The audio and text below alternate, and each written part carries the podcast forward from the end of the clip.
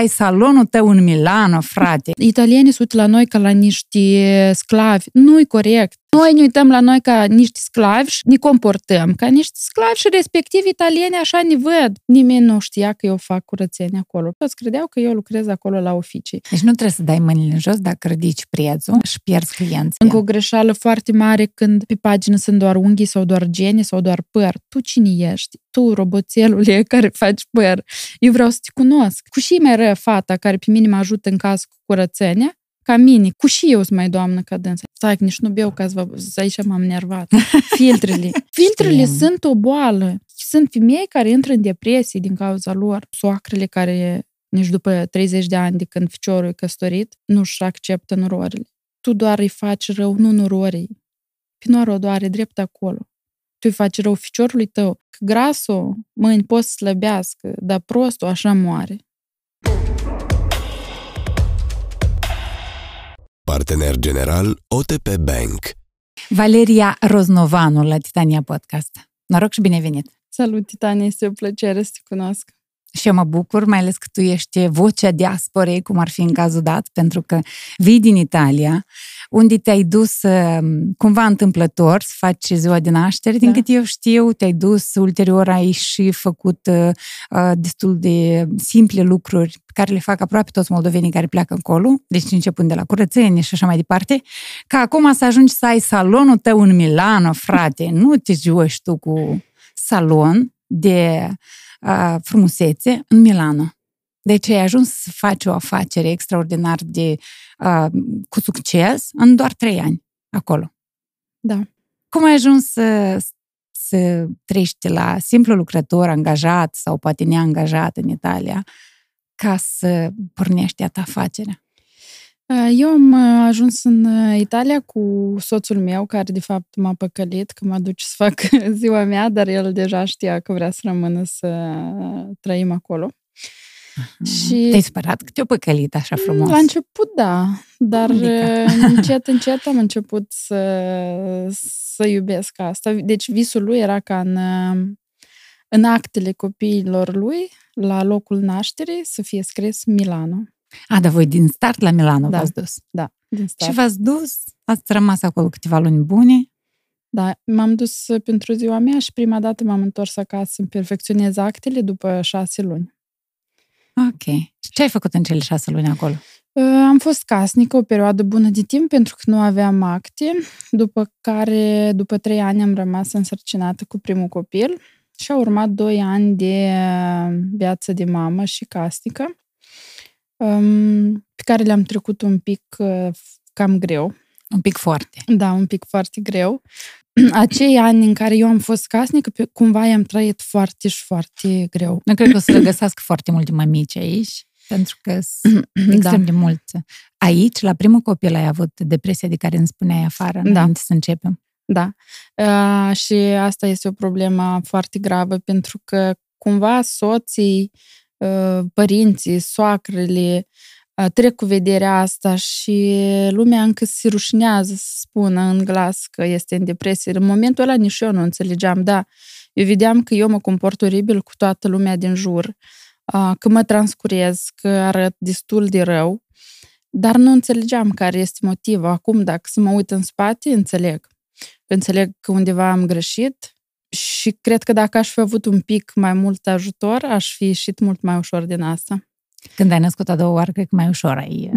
Șase zile înainte de naștere și șase zile după naștere, atât a durat maternitatea mea. Rapid. Da, da. Și cumva mă simt mult mai ok așa. Eu cred că uh, noi cumva ne temem de părerea celor din jur și vrem să arătăm mame perfecte, să arătăm lumii întregi că noi trăim cumva pentru acești copii, dar uh, cred că când o să ne învățăm să trăim un pic și pentru noi, desigur iubind, pentru că eu pentru copiii mei îmi dau viața, dar uh, ar trebui mai mult să ne iubim și pe noi. Asta cu siguranță o spun toți psihologii și este și acea teorie a mamei în avion. Dacă își pune masca de oxigen și o pune prima ei, pentru că altfel nu o să-și poată ajuta copilul. Corect. Și metaforic vorbind, anume așa trebuie de făcut și în viață, știi? Adică tu trebuie să te simți bine. Toată lumea așa spune, destul de greu de făcut.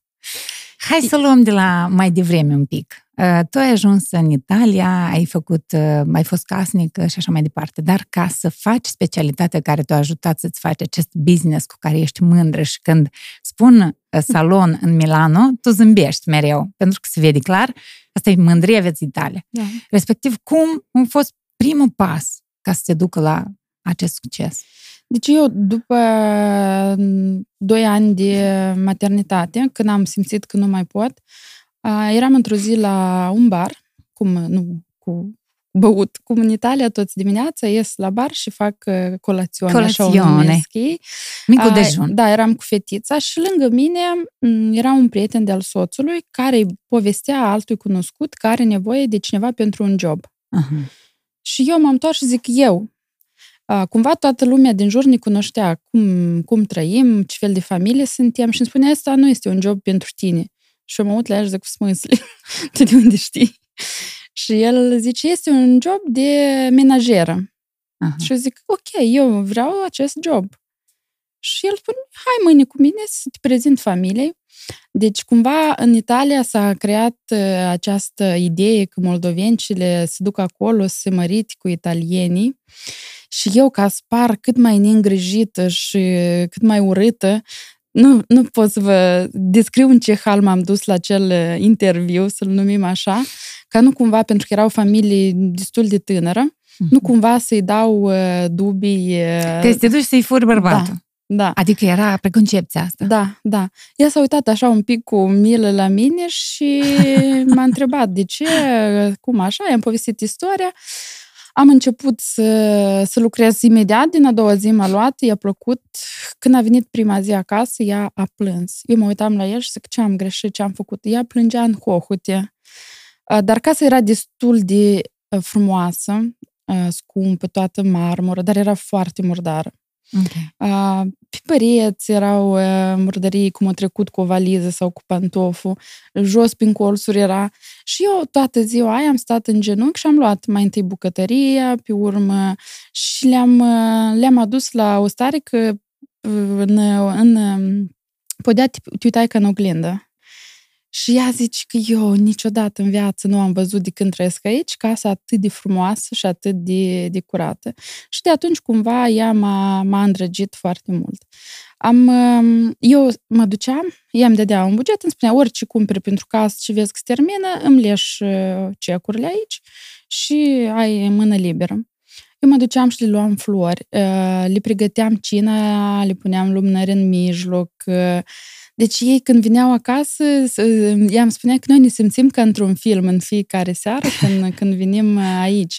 Și ei era cumva straniu că eu, o fată moldoveancă de undeva, Venit știu, cum ai venit? Da, știu și toate chestiile astea. Eu le, le programam și calculatorul și deci un pic peste tot îi ajutam. Și era straniu și mă întreba cum, cum ai ajuns să faci? Dar vecinii, nimeni nu a înțeles timp de un an, nu mai țin minte, sau șase luni cât am lucrat eu acolo, nimeni nu știa că eu fac curățenie acolo, pentru că eu mă duceam, după ce am văzut că e tot ok și pot să mă simt libre, mă încălțam pe tocuri, mă îmbrăcam frumos, mereu machiată, intram acolo la etajul întâi, era oficii și toți credeau că eu lucrez acolo la oficii. Până ce doamna de la poartă m-a văzut de câteva ori cu dugunoiul și atunci ei a venit uh, dubiul că eu uh, lucrez ca menajer acolo. Uh, și în timpul acesta eu am cunoscut o, o fată, care acum este și partenera mea de afaceri în Moldova și România și lucrăm împreună și în Italia, care se numește Alina. Uh, și ea lucra uh, în, în oficiu, avea un lucru destul de prestigios pe atunci și cumva în fiecare zi când stătea în trafic, de la ora 4 la 5, ea o oră pe mine m-a stresat îmi propunea, haide să facem unghii, hai să facem gene, nu-mi place, aia nu-mi place tatuaje, eu nu pot desena nici o mâță, copilul meu mă roagă câteodată și primește dinozaur. și, și eu zic, nu, nu, nu Adică să faci cursuri. Da, ea mă trimitea la cursuri. Ca să nu mai faci curat. Da. Ea te voia da. altceva. Ea îmi spunea că tu nu ești pentru acest job, tu ai colegiu pedagogic, ai facultate absolvită. Ar fi cazul să schimbi ceva, să, să facem ceva ca tu să începi să lucrezi pentru tine. Și ea s-a înscris la cineva să facă un botox la păr. Eu, cine mă știe, cine mă cunoaște știe că eu toată viața am umblat nepeptănată. Eu sunt foarte creață. Ok. Și uram creții mei peptănați. Și tatăl meu, unde și nu mă vedea, tu iar nu te-ai peptănat. Tu iar nu te-ai peptănat, duci-te pe aptănă. Deci eu, practic, când îl vedeam, știam că primul cuvânt nu-i bună ziua, dar e duci-te pe aptănă. și când ea mi-a spus de ideea asta cu botoxare, zic eu, eu nu știu a ține un fon în mână, cum eu aș putea să lucrez. Și uite, așa a insistat după asta încă o lună, anume pe, pe tratamentul ăsta. Până ce nu am mai rezistat, am sunat, am o prieten în Bălți cu care am, am absolvit uh, Universitatea Ale Rousseau, mm-hmm. la drept ambele și ambele suntem în domenii total diferite. Uh, zic, Dina, tu cunoști pe cineva în Bălți care ar putea să-mi facă un curs de botoxare a părului? Nici nu aveam idee că ea se numește keratină și ce face asta. Și de tratament la păr, Da. pentru cei care nu știu. Da, da, da. Și am spune, da, este Tatiana Munteanu, ea mi-a dat Instagram-ul, ea imediat i-am scris, Tatiana mi-a dat datele libere, eu am luat bilet și spun soțului, mâine vine mama, uh, pentru că eu plec în Moldova, ce să faci? Să fac un curs. Și el cumva îmi spune, tu ești sigură, noi uh, cumpărasem casa cu cash, fără credit și eram cam la limită cu, cu banii. Și îmi spune, asta e o investiție destul de, de mare, dacă nu o să-ți placă. Dacă eu deja am- m-am înscris, dar pentru mine cuvântul meu este mai presus ca orice. Eu prefer să pierd sume de bani, dar să nu-mi pierd cuvântul. Am venit în Moldova, am făcut cursul. Efectiv, prima zi de curs am plâns pentru că a luat o modelă pe care eu nu o cunoșteam, aveam frică și a doua zi m-am gândit, ori renunț, ori o rog pe Tatiana să-mi aduc o rudă ca modelă. Și ea mi-a zis că ok, nicio problemă. Am luat o rudă și cumva cu ea eu am putut să fiu mai relaxată și asta le spun, după experiența mea, le spun și pentru că eu predau și cursuri în Italia, le spun mereu la fete, după prima zi de curs o să doriți să nu mai veniți. De asta chitarea în prima zi. Uh, și a doua zi la toți le este mai ușor, exact așa și eu. După care a urmat întoarcerea mea în Italia uh, și trebuia să lăs jobul, dar cum eu sunt de cuvânt, eu nu puteam să o lăs pe doamna Sabina, care uh, niciodată nu mi-a permis să-i spun doamnă. Ok. Uh, și zic, cum să o las eu fără, fără, nim, fără mine? Și la momentul ăla a venit o fetiță de la mine din sat, Veronica, care acum este bossul uh, mic, așa îl numesc în salon. A, deci tu, toată lumea îi aduce acolo Da. la tine în salon, să fie Da. boss mic, boss mare, um, partener de Dar mai afaceri. întâi am, uh, ea era în disperare pentru că nu găsea un post de lucru. Și ai dus acolo să da, fac curat. am dus-o acolo uh, la Sabina. Sabine i-a plăcut, uh, Sabrina, i-a plăcut foarte mult. Și eu am, m-am, uh, m-am concediat, concediat de la ea, dar ca să nu rămân uh, să stau fără nimic, m-am angajat ca șofer pe bus. Serios. Duceam persoanele care pun publicitate prin poștă, prin Milano și uh, puneam și eu aceste bilețele ca să mai am un salariu în plus. Era un fel de part-time. Da. Nu, era full-time, part-time era părul. Aha, deci tu toată ziua lucrai, Eu eram seara îți mai șofer, făceai. da, șofer, îi duceam pe toți și între timp, ca să nu stau în mașină să-i, să-i aștept, am întrebat dacă pot și eu să pun Împarți și tu. Da, și uh, cumva eram uh, supervizor, adică trebuia să-i, co- să-i controlez, să le fac poză, să trimit tot, dar o făceam și eu, trebuia să mă controlez și pe mine. Da, Uh, cu părul când te ocupai? Um, Seara și în weekend. stresam pe toți care îi cunosc, i-am stresat, invitam, nimeni nu vroia. Toți, și acum, cei care au fost cu mine la început și acum au prețurile doar simbolice ca să, uh, să nu fac uh, gratis, dar toți cei care m-ai refuzat, uh, nu eu. Adică Am făcut atunci părul când, la ca toate tu să faci- vecinile, Mhm. da. E, la toți cu mătri. Prima a fost Alina. Ok. Ea a zis că eu te-am trimis, trebuie să facem, avea un păr frumos, uh, o să fii super ca, ca modelă. Eu eram varză în ceea ce ține de Instagram, Facebook, atâta știam Adna Clasnic și, Pe vremea aceea, da. da. da, și la revedere. Și pentru mine asta a fost cel mai greu, ca eu să încep să pun mă, să public. De, special nu am șters uh, pozele și videourile mele, am lăsat foarte multe din ele ca uh, cine mă cunoaște și are timp să uite pe pagina de păr, să vadă că și eu am început de undeva de la niște poze făcute prin chat cu camera murdară, prin bucătării, pe unde nimerea. Și uh, a fost foarte greu până am început să pot să public asta. Deci, practic, un business trebuie neapărat încununat cu un social media pe măsură. Da. Fără da, dânsul da, nu se poate. Nici cum. Tu atunci nu aveai, lucrai de acasă cumva, să te da, duceai la clienți de acasă, acasă da. când și cum. Veneau ele la mine, veneau ele la mine, dar eu aveam un salon de frumusețe peste ușă. Noi trăim la țară și peste, peste ușă, peste stradă, era un salon de frumusețe și cumva aveam frica aia că uh, să, nu, să nu mă denunțe, să nu am probleme cu ei. Uh, și pe urmă a venit pandemia. Deci, uh-huh. pentru mine, pandemia a fost uh, ca un uh, motor. Eu în pandemie am crescut foarte mult pentru că aveam 3.000 de euro în casă, erau toți banii noștri și câteva mașini pe care soțul se ocupă cu vânzarea mașinilor, pe care, evident, în pandemie nu poți să le vinzi. Și eu acei 3.000 de euro am investit toți în cursuri online. Peste tot am cumpărat. Și plus, în pandemie, foarte mulți frizeri din toată lumea sau fete din acest domeniu anume a tratamentelor fierbinți a părului făceau și chestii gratis, pentru că lumea nu avea cu ce să ocupa și se filma. Eu mi-am cumpărat un șampon bun și un panten, nu știu dacă pot să dau nume, adică și unul mai ieftin.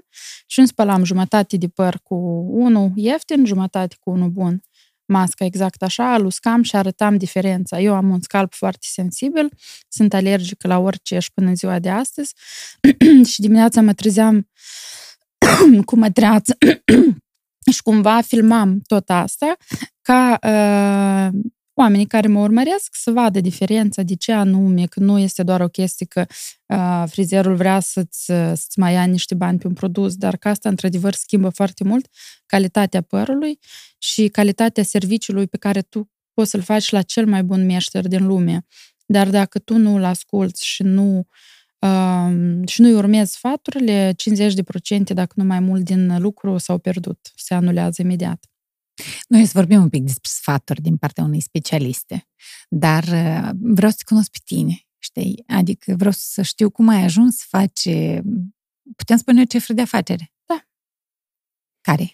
Uh, recordul l-am avut anul trecut în luna noiembrie, 70.000 de euro încasări. Nu câștig încasări, dar eu am cheltuieli foarte mari pentru că eu investesc foarte mult în formarea mea, formarea echipei, în plus, în Italia salariul mediu este 1200, cred, dar frizerii simpli primesc de la 900 la 1100.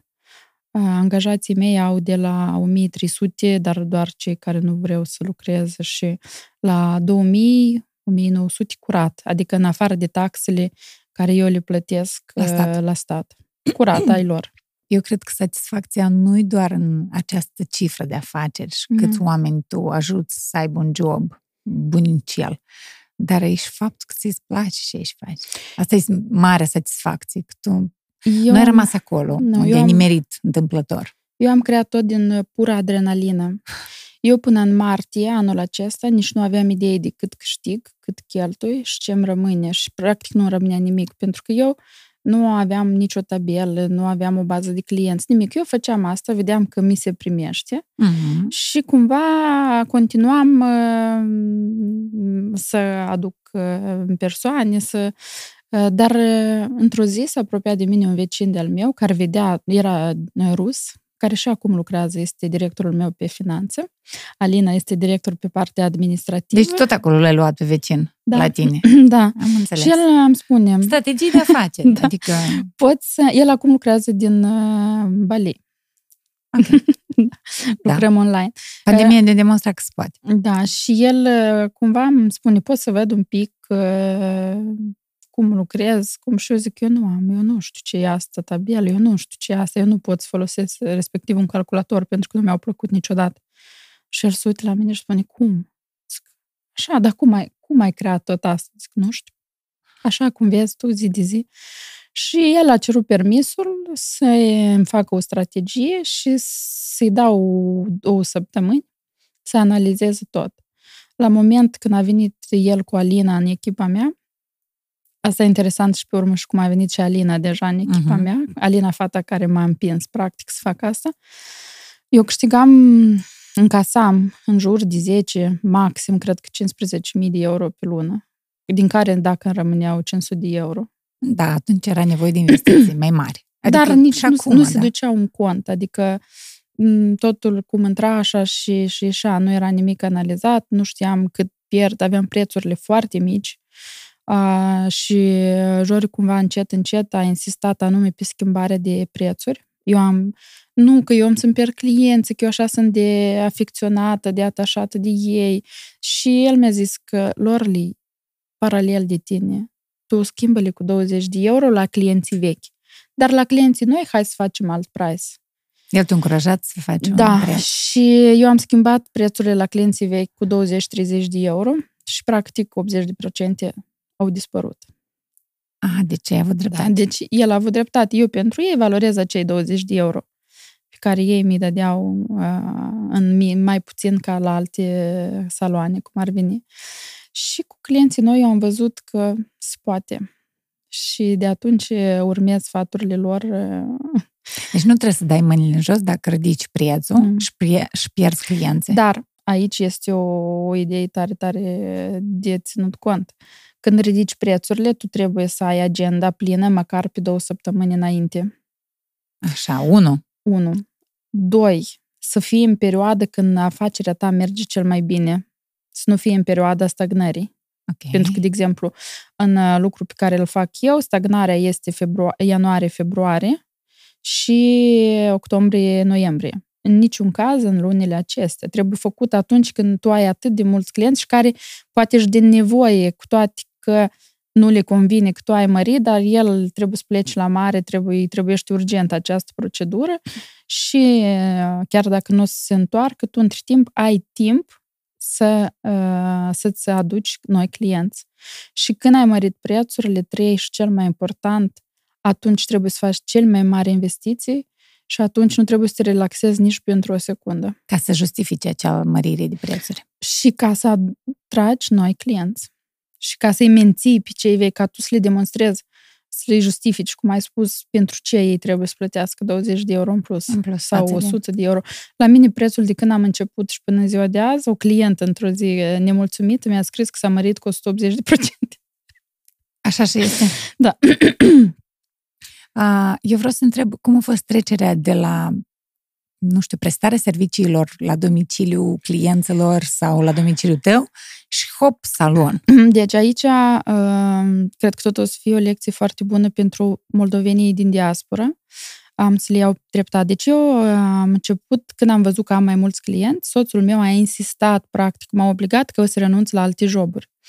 El a zis, ai trei clienți pe săptămână, ok, este un tot de bani care ție ți intră.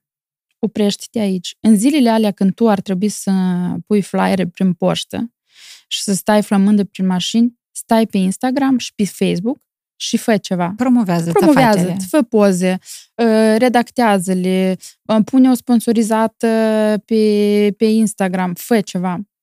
Și în momentul când eu l-am ascultat și am făcut asta, într-adevăr am văzut că eu încep să atrag tot mai mult și mai mult uh, lume. Aici m-a ajutat foarte mult și harisma mea uh, și faptul că lumea cumva uh, se afecționează de caracterul meu. Și în Italia asta se numește pasaparola, rușii spun sarafana radio, eu nu știu în limba română cum asta se numește. Din gură în gură. Din gură în gură, da. La mine lucrează Pentru că oamenilor le place mai și mult le de faci 50 de procente. și ești recomandată. Da, uh, fiecare client care iese de la noi, noi acum le-am dat uh, puncte uh, și sunt clienți care au deja, câte- pentru fiecare client nou, ei primesc 100 de puncte. 100 de puncte este, val- valorează 5% de reducere. Sunt clienți care într-o lună, două au făcut peste 1000 de puncte. Atâta ne recomandă peste tot. Și mm, am început să public pe Instagram și aici a venit pandemia. Ok. A venit Cu pandemia. toate surprizele ei. Încă în, înaintea pandemiei, în lunile când, lu- uh, până în martie, când lumea era speriată, eu am luat valiza mea roz, cu care și-am devenit uh, cunoscută în Milano și suburbii, și am început să umblu pe la casele uh, oamenilor. Eu încă am clienți din aia la care eu mergeam cu valiza roz și ei, când vin la mine, mă îmbrățișează și îmi spun eu aș vrea ca măcar un copil din toți care i-am să aibă măcar 10% din curajul și din creșterea pe care tu ai avut-o. De când eu te-am cunoscut, când ai venit speriată cu valiza aia și ți-ai uitat, că mai uitam, eu nu tare s organizat, asta e un minus tare mare a meu, mai uitam o, o periuță și, trebuie, ceva, da, da, și trebuia să improvizez sau trebuia să amân clientul și să mă duc acasă să-l iau și să trec tot pe a doua zi. Și când vin acum și văd echipa și văd pașii, văd reportajele care ies des, despre... O să vadă podcastul. O să vadă podcastul, da. Uh, sunt, îmi spun că eu nu sunt uh, nici ruda ta, nici părinte cu tine, dar sunt enorm de mândră și povestesc peste tot istoria și creșterea pe care tu ai avut-o în doar trei ani de zile. Dar tu, m- să înțeleg că cu acea valiză roz te duceai la ei acasă în timpul da. pandemiei. Nu, până la pandemie. Până la pandemie. În, când și le lumea a început, acasă. Lumea a început să se spare, înțelegeau că ceva se întâmplă, dar nu înțelegeau ce anume ne așteaptă. Uh-huh. Și ei cumva nu mai veneau la mine și eu eram nevoită să mă duc eu la ei acasă. Da. Și dacă să ne întoarcem la întrebarea care am primit-o, cum am, m-am hotărât. Ai trecut de la da. prestarea serviciilor la domiciliu în salon. Da. Ai, când, asta sună așa de mare. Când am ieșit din pandemie, uh, cu toată reclama pe care eu mi-am făcut-o și cu toate videourile pe care eu le-am făcut în, în pandemie, aveam deja clienți pe o lună înainte, undeva o lună, două înainte, dar nu aveam unde să fac. Ei acasă nu vroiau să mă primească și eu la mine acasă era prea departe, că noi locuim într-o suburbie a Milanului. Uh, și atunci mi-a venit ideea să închiriez un apartament și am găsit unul foarte urât și strașnic, dar am încercat, am organizat o cămeruț care era destul de, de ok, am cumpărat un, um, o scafă din asta portabilă, cumva se descărca tot în cadă de baie, dar clientul sta ca la salon, era destul de ok pentru el și am început să lucrez acolo și eu în fiecare zi vedeam că la mine începe să vină lume de un alt nivel. Adică clientela mea se schimba pe zi ce trece și eu tot mai tare și mai tare mă rușinam cu ceea ce pot să le ofer. Și N-am sut niciodată reacțiilor când deschideau ușa și vedeau coridorul ăla atât de urât și când intrau în camera unde le ofeream serviciu și vedeau că e cât de cât ok pentru că eu am organizat-o a, ca să arate bine, cu lumânări, cafea scumpă și tot. Și cumva un pic se linișteau când vedeau cameruța aia. Și cel mai tare pe mine m-a, afect, m-a afectat uh, când a venit primul influencer și fetița m-a rugat să uh, facă istoriile de afară, pentru că nu vroia ca followerii ei să vadă că asta se întâmplă într-un apartament. Și acolo eu am zis că gata, am început să mă descurajez, să, uh, așa, eram și în perioada când de la, eu lucram șapte zile pe săptămână, câte 12-14 ore pe zi. Singură erai? Singură. Dimineața soțul meu mă hrănea cu lingurița pentru că eu aveam atât de inflamate ligamentele că îmi, îmi trebuia o oră ca să-mi deschid degetele. Deschideam o oră, pe urmă făceam masaj și deja pe urmă puteam, și când începeam lucru, deja el era automat, uh, era automat dar diminețile pentru mine erau un coșmar. Și uh, am ieșit la o cafea, s-a anulat un client și m-am întâlnit cu contabilul nostru, care acum este și uh, cu mătrul nostru, un italian. Și el s-a așezat așa și îmi spune, eu vreau să-ți dau o întrebare. Eu i-am povestit entuziasmat că la mine vin influencer, că cam câți clienți am, cam cât câștig. Uh, și el îmi spune așa, eu vreau să vă, să-ți dau o întrebare. De ce voi, moldovenii și toate persoanele din ex uh, Uniunea, Sovietică, Sovietică uh, vă place să stați după perdică?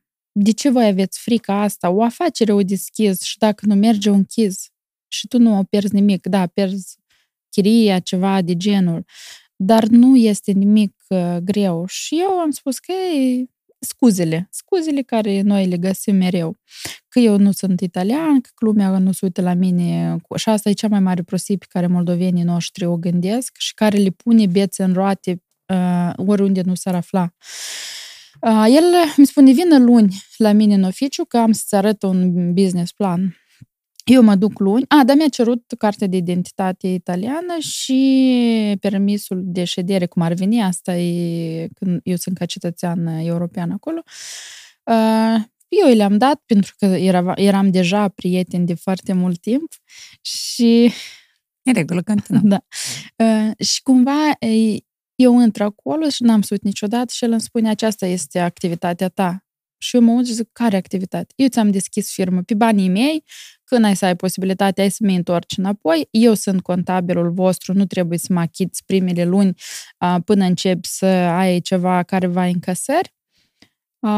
Uh, eu am ieșit, practic, confuză, nu am înțeles nimic, îi spun soțului, el la fel a rămas uimit și a început să caute un apartament, Un studio, un cum ar fi. studio, da, pentru că a, salonul meu este în un apartament, dar este un apartament de uz comercial, Dotat. dotat Special. special, special după lege, adică eu am toate drepturile să am o activitate acolo. Iată-te aici, la salonul tău, Da. care este și acum. Care este și acum. Salonul avea trei odăi. În alte două odăi era într-o odaie am închiriat-o unei fetițe care făcea extensie, care tot era la zero, ca și mine, avea câțiva clienți. Și altă odaie era un pat care a stat acolo aproape un an de zile. Era un dormitor normal.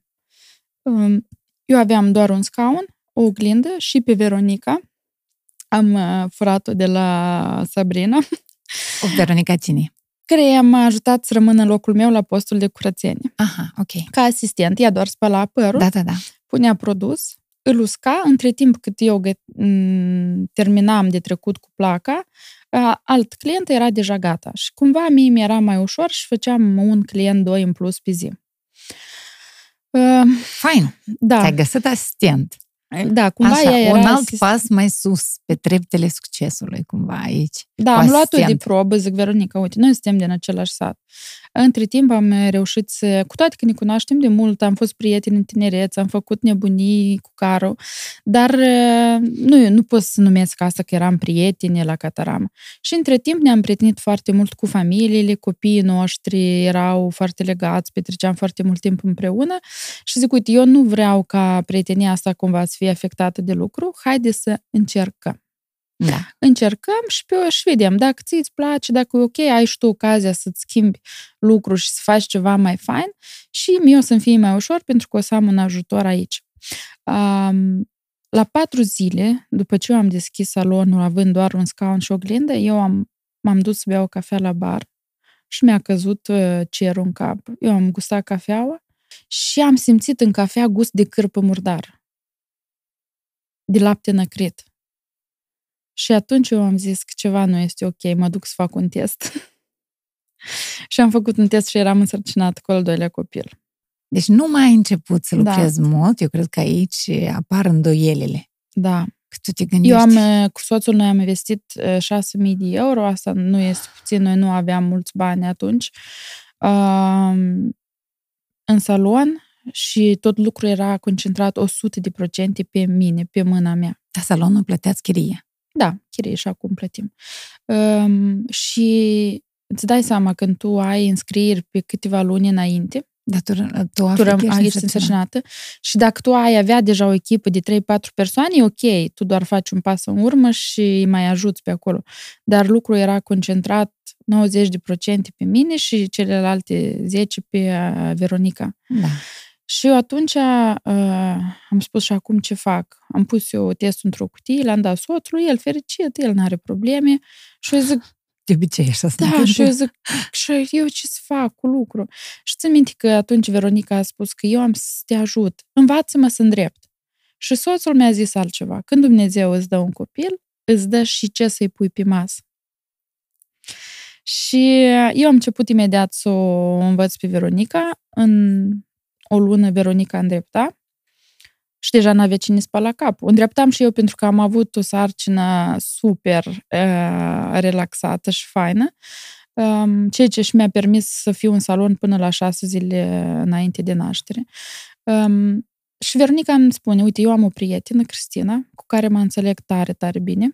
Ea locuiește acolo la roc cu mine. Hai să o aducem să facă lucrul meu, să spele Asistentă. capul, asistent. Și așa a venit Cristina. Timp de trei luni, Cristina era meșter de top Încă un Și- pas. și noi aveam nevoie de altcineva să spele capul, pentru că clientela noastră creștea. Uh, noi aveam deja trei oglinzi și prin luna martie, fata care face extension s-a deschis alt salon și noi am ocupat și camera ei. Prin aprilie, după ce a intrat Joric și Alina, aici o să vă povestesc și despre intrarea Alinei în activitatea mea, noi deja foloseam 100% din uh, încăperea salonului. Acel Și- pat o zbura de acolo. Da, și aveam deja mai mult de șase angajați. Deci toată echipa mea, practic, a crescut în sarcină. Da. A, recent am avut dubii că sunt din nou însărcinată și Alina s-a uitat la mine și a zis tu cu aista devii milionier. Nu? Tu- Dacă copiii în cazul tău vin cu milioanele, tu trebuie să mai faci. Da. și deci în luna martie eu uh, lucram destul de bine, activitatea mergea, banii veneau foarte mulți, dar nu reușeam să-i gestionez, uh, cum v-am spus.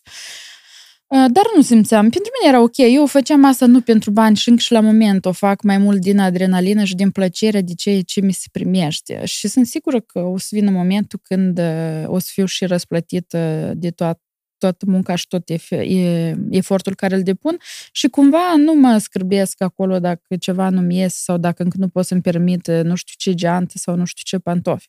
Și era ziua Alinii, dacă se întoarcem. Uh, Tu am mers, însărcinat.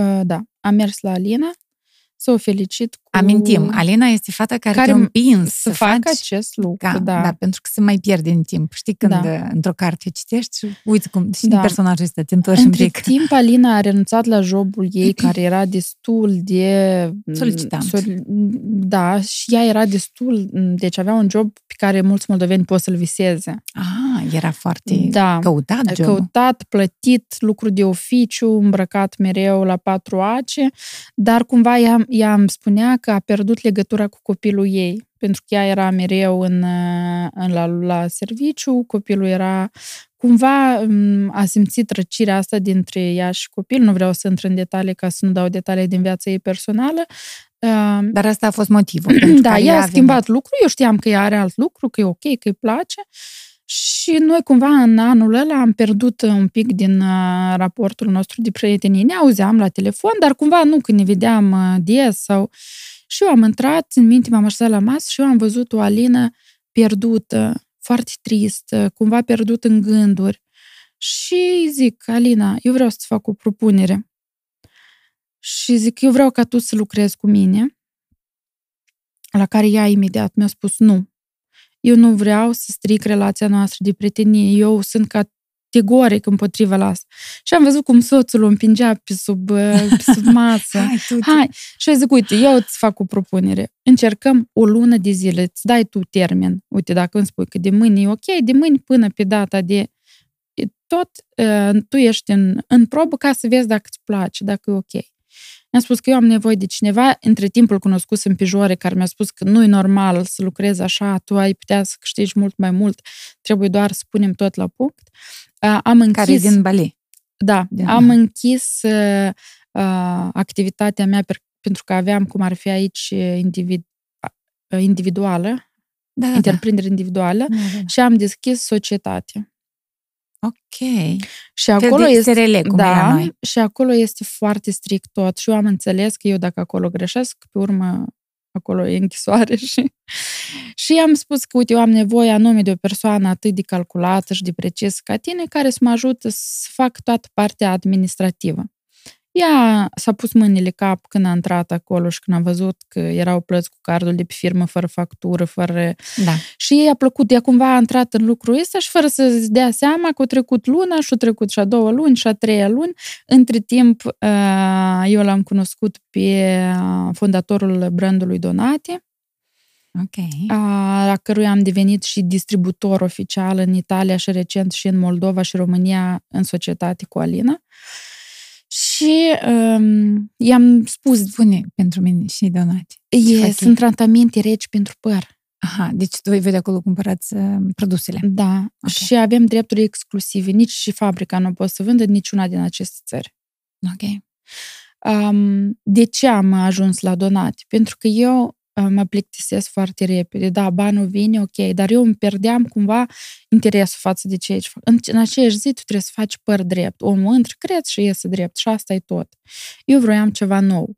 Uh, Eu investesc foarte mult în cursuri și cumva am ieșit în pandemie, Nelly, care era Gasparanian, acum este Sogomonian. O, este foarte cunoscută în uh, Rusia și am mers la ea și am făcut un curs înainte de pandemie tot. Ea publiciza foarte mult aceste tratamente reci de restructurare a părului. A, și adică dacă toți vorbeau de doar de îndreptare, îndreptare, îndreptare, tratamente fierbinți, eu cumva am văzut la ea ceva nou și anume tratamentele reci care se ocupă cu restructurarea părului. Și am vrut numai decât să mă duc să cunosc tot asta. Stai, tu născuse măcar? Sau asta tot încă în, în sarcină uh, se întâmpla? că... Născusem. Asta ah. deja era după sarcină. Eu ok, or, oricum ai stat două săptămâni acasă, adică nu-i mare... Da. Uh, da. nu, născusem deja, că minte că am fost cu un pânci urât pe toate pozele și video cu ea, parcă să în a noua lună încă de sarcină. Dar până m-a născut, probabil. Nu, nu, știi? era deja, eu nu că tare am avut timp să mă leg, să mă recuperez, pentru că eu din maternitate, practic, m-am întors la muncă și încă și acum sufer de diastază, nu știu dacă e corect și în română, când se rup mușchii de la burtică, burtică da. da. Și adică de asta și mi greu să spun dacă am născut sau nu. Pentru că practic nu, nu era nicio schimbare. Aha, dar adică burtica nu strângea înapoi mușchii ăștia de la burtă. Da, cursul ai făcut în Rusia? Da. Am fost la ea, am cheltuit atunci vreo 5.000 de euro pe produse și cursuri, m-am întors în Italia. Câte zile stați atunci? În Rusia? Puțin, vreo patru zile am stat. Cine înlocuit? Dar și atunci, ca să vă spun de ce eu mă cert și eu nu iubesc persoanele care neorlăie, care se jăluie. Ei, eu, tot e greu în viața asta. Uh, cu zi înainte ca să zbor, deschid pașaportul meu moldovenesc pe care nu-l văzusem din, nici nu știam unde, îl caut și îl văd că el e expirat. Aha, problemă. Da, să-ți vei, să faci A doua zi trebuia să, să zbor în Moldova, ca de Moldova, pe urmă să zbor în Rusia. Soțul îmi spune, anulează. Mm, nifiga. îmi iau, mă, mă duc acasă pe buletinul românesc, acasă îl sun pe fratele meu, îmi ia înscriere, să trec fără rând, tot. Și deci am zburat la Iași, din Iași am mers la Glodeni, de la Glodeni la Chișinău și la Chișinău în, în Rusia. și deja din uh, Rusia, Rusia am zburat direct în Italia înapoi. Proaspăt Casă. Uh, născută. Proaspăt... Nu, uh, era, băiețelul avea deja uh, vreo șase luni. Vreo șase luni, da. De era mare, mare plăcău. pentru, pentru tine, da. da. Uh, și uh, m-am întors cu o valiză plină cu produse și entuziasmat am început să povestesc la tot. Mm-mm. Noi vrem keratină. Noi vrem îndreptare. Pe noi asta nu interesează. Oamenii nu voiau tratamente Resping, reci. Da, ei respingeau foarte dur acest tratament. Pentru că el știa că el mă achită un tot, dar el ies cu părul perfect. Am stat, m-am gândit, m-am gândit, dar eu sunt foarte inventivă și zic, strategie. Facem la toți gratuit. Cine are o înscriere cu tratament de îndreptare primește cadou un tratament rece înainte de și deja la, la clătire, înainte... Asta a fost ideea ta? Da. Înainte de a, a pune produsul, clienții simțeau că ceva s-a, s-a schimbat. Ei puneau mâna în păr și spunea, eu parcă nu am păr în cap, dar în același timp simt parcă am dublu păr. Părul parcă devine, a, eu așa numesc, volum în lungime. Okay. Adică el, masă, corp, corpozitate primește. Și eu am introdus politica între o keratină și a doua ca să menținem păr. Și asta nu este o politică, o idee de marketing, asta este adevărat. La fel și cu decolorările și tot. Între o îndreptare și alta trebuie să faci două sau trei tratamente reci. Cred că 80% din clienții care au primit-o gratis s-au întors peste o lună la, doar la tratament rece. Și până și în prezent această lege funcționează de minune. Aici, din nou, s-a întâmplat ceva foarte grav. Eu terminam produsele pentru că practic le-am făcut toate gratuit ca să atrag clienți. Da. Și când să fac următoarea comandă, pe data de 22 februarie, pe 23 începe război. Începe războiul. Și eu am rămas fără aceste produse. Și mi-aduc aminte că când eram acolo la curs, Nelly mi-a dat numărul lui Jean, care era unul din fondatorii Donati. Îi scriu lui Jean, el portughez, cu Google Translate, tot ok. Îi spun că eu vreau să cumpăr niște produse, el îmi spune ok, dar trebuie să iei exclusivă. Cum e exclusivă? Exclusivă trebuie să faci uh, comandă o dată la două luni de minim 10.000 de euro. Uh-huh. Da. Pam, pam. Pam, pam. Mă duc la comercialist, cum ar veni contabil, și îi spun, el uh, zice, ok, te înscriu la SHIA, ca să poți să faci import de produse și facem. Ca să înțelegeți, eu am luat exclusiva donate cu 1000 de euro. Produsele au ajuns și eu pe urmă le-am achitat. Și când a venit Jean prima dată în Italia să ne cunoaștem, deja era și Alina în echipa noastră, că acolo s-a născut și ideea de Moldova și România, este ideea Alinei.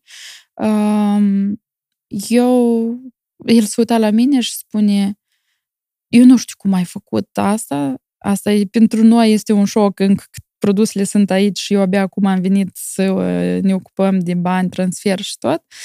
Uh, dar pot să spun că complimente, pentru că eu văd aici un succes uh, foarte mare. Și eu știu că eu am spus atunci, Jean, eu vreau ca când lumea o să țină în mână o sticlă donate, să mă vadă mai întâi fața mea și pe urmă sticla.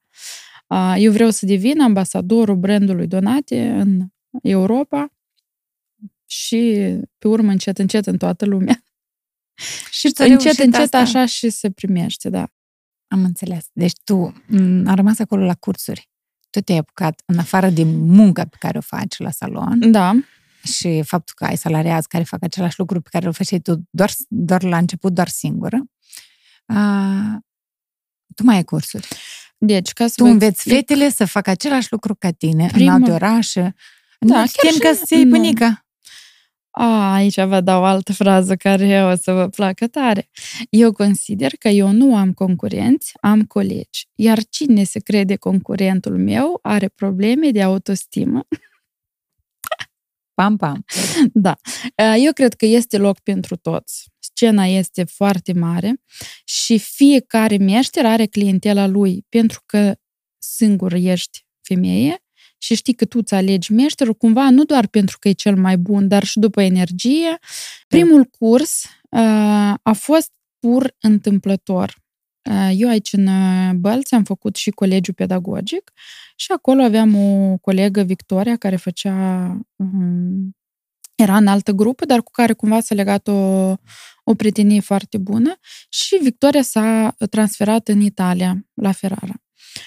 Am pierdut legătura și cumva am văzut că ea a născut, eu i-am scris, nu mai țin minte, sau ea mi-a scris cum a fost, noi ne-am sunat și am simțit în vocea ei o victorie într-o depresie tare, tare mare.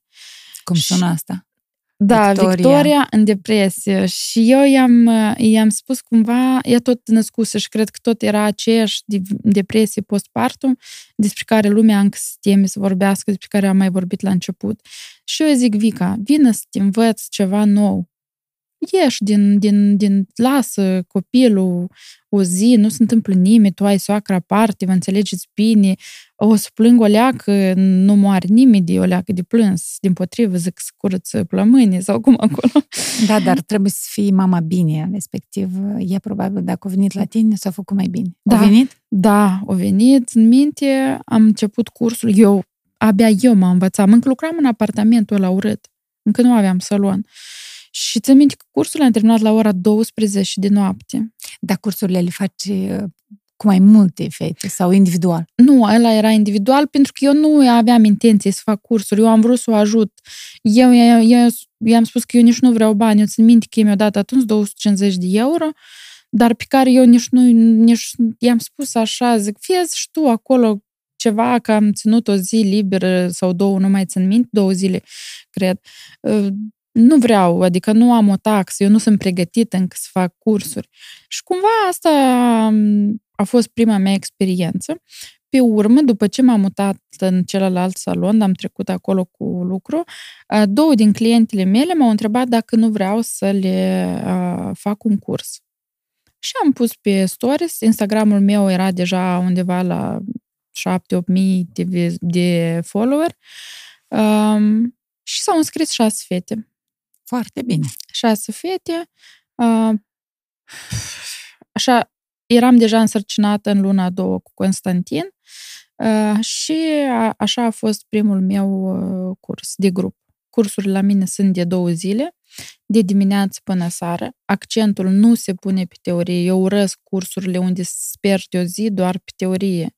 Pentru că teoria, dacă ți o să-ți placă lucrul ăsta a, și o să-ți dai interesul, o, o găsești citești? oriunde. Sau mai faci cursuri din astea online care costă mai puțin și, sunt, și acolo este o grămadă a teoriei. Pentru că până la urmă cel mai mult contează practica și a, produsul pe care tu îl alegi a, pentru ce tip de păr este.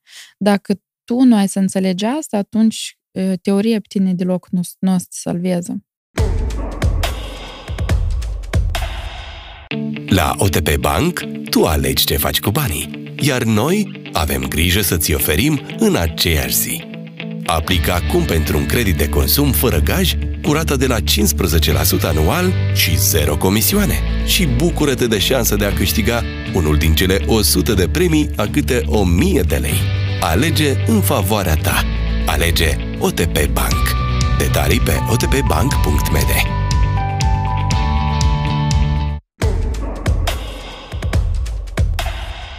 ca să-ți spun cât de faină este echipa mea, uh, eu am câștigat prima dată mai mulți bani când m-am dus din salon pe okay. 10 zile. De obicei se întâmplă contrariul, pentru că când stăpânul se duce lucrătorii sau nu vreau Sare să lucreze sau mai, mai fac chestii urâte, eu când m-am dus de acolo, la mine s-au ridicat pe săptămână mai mult de 2000 de euro în casările. Aha.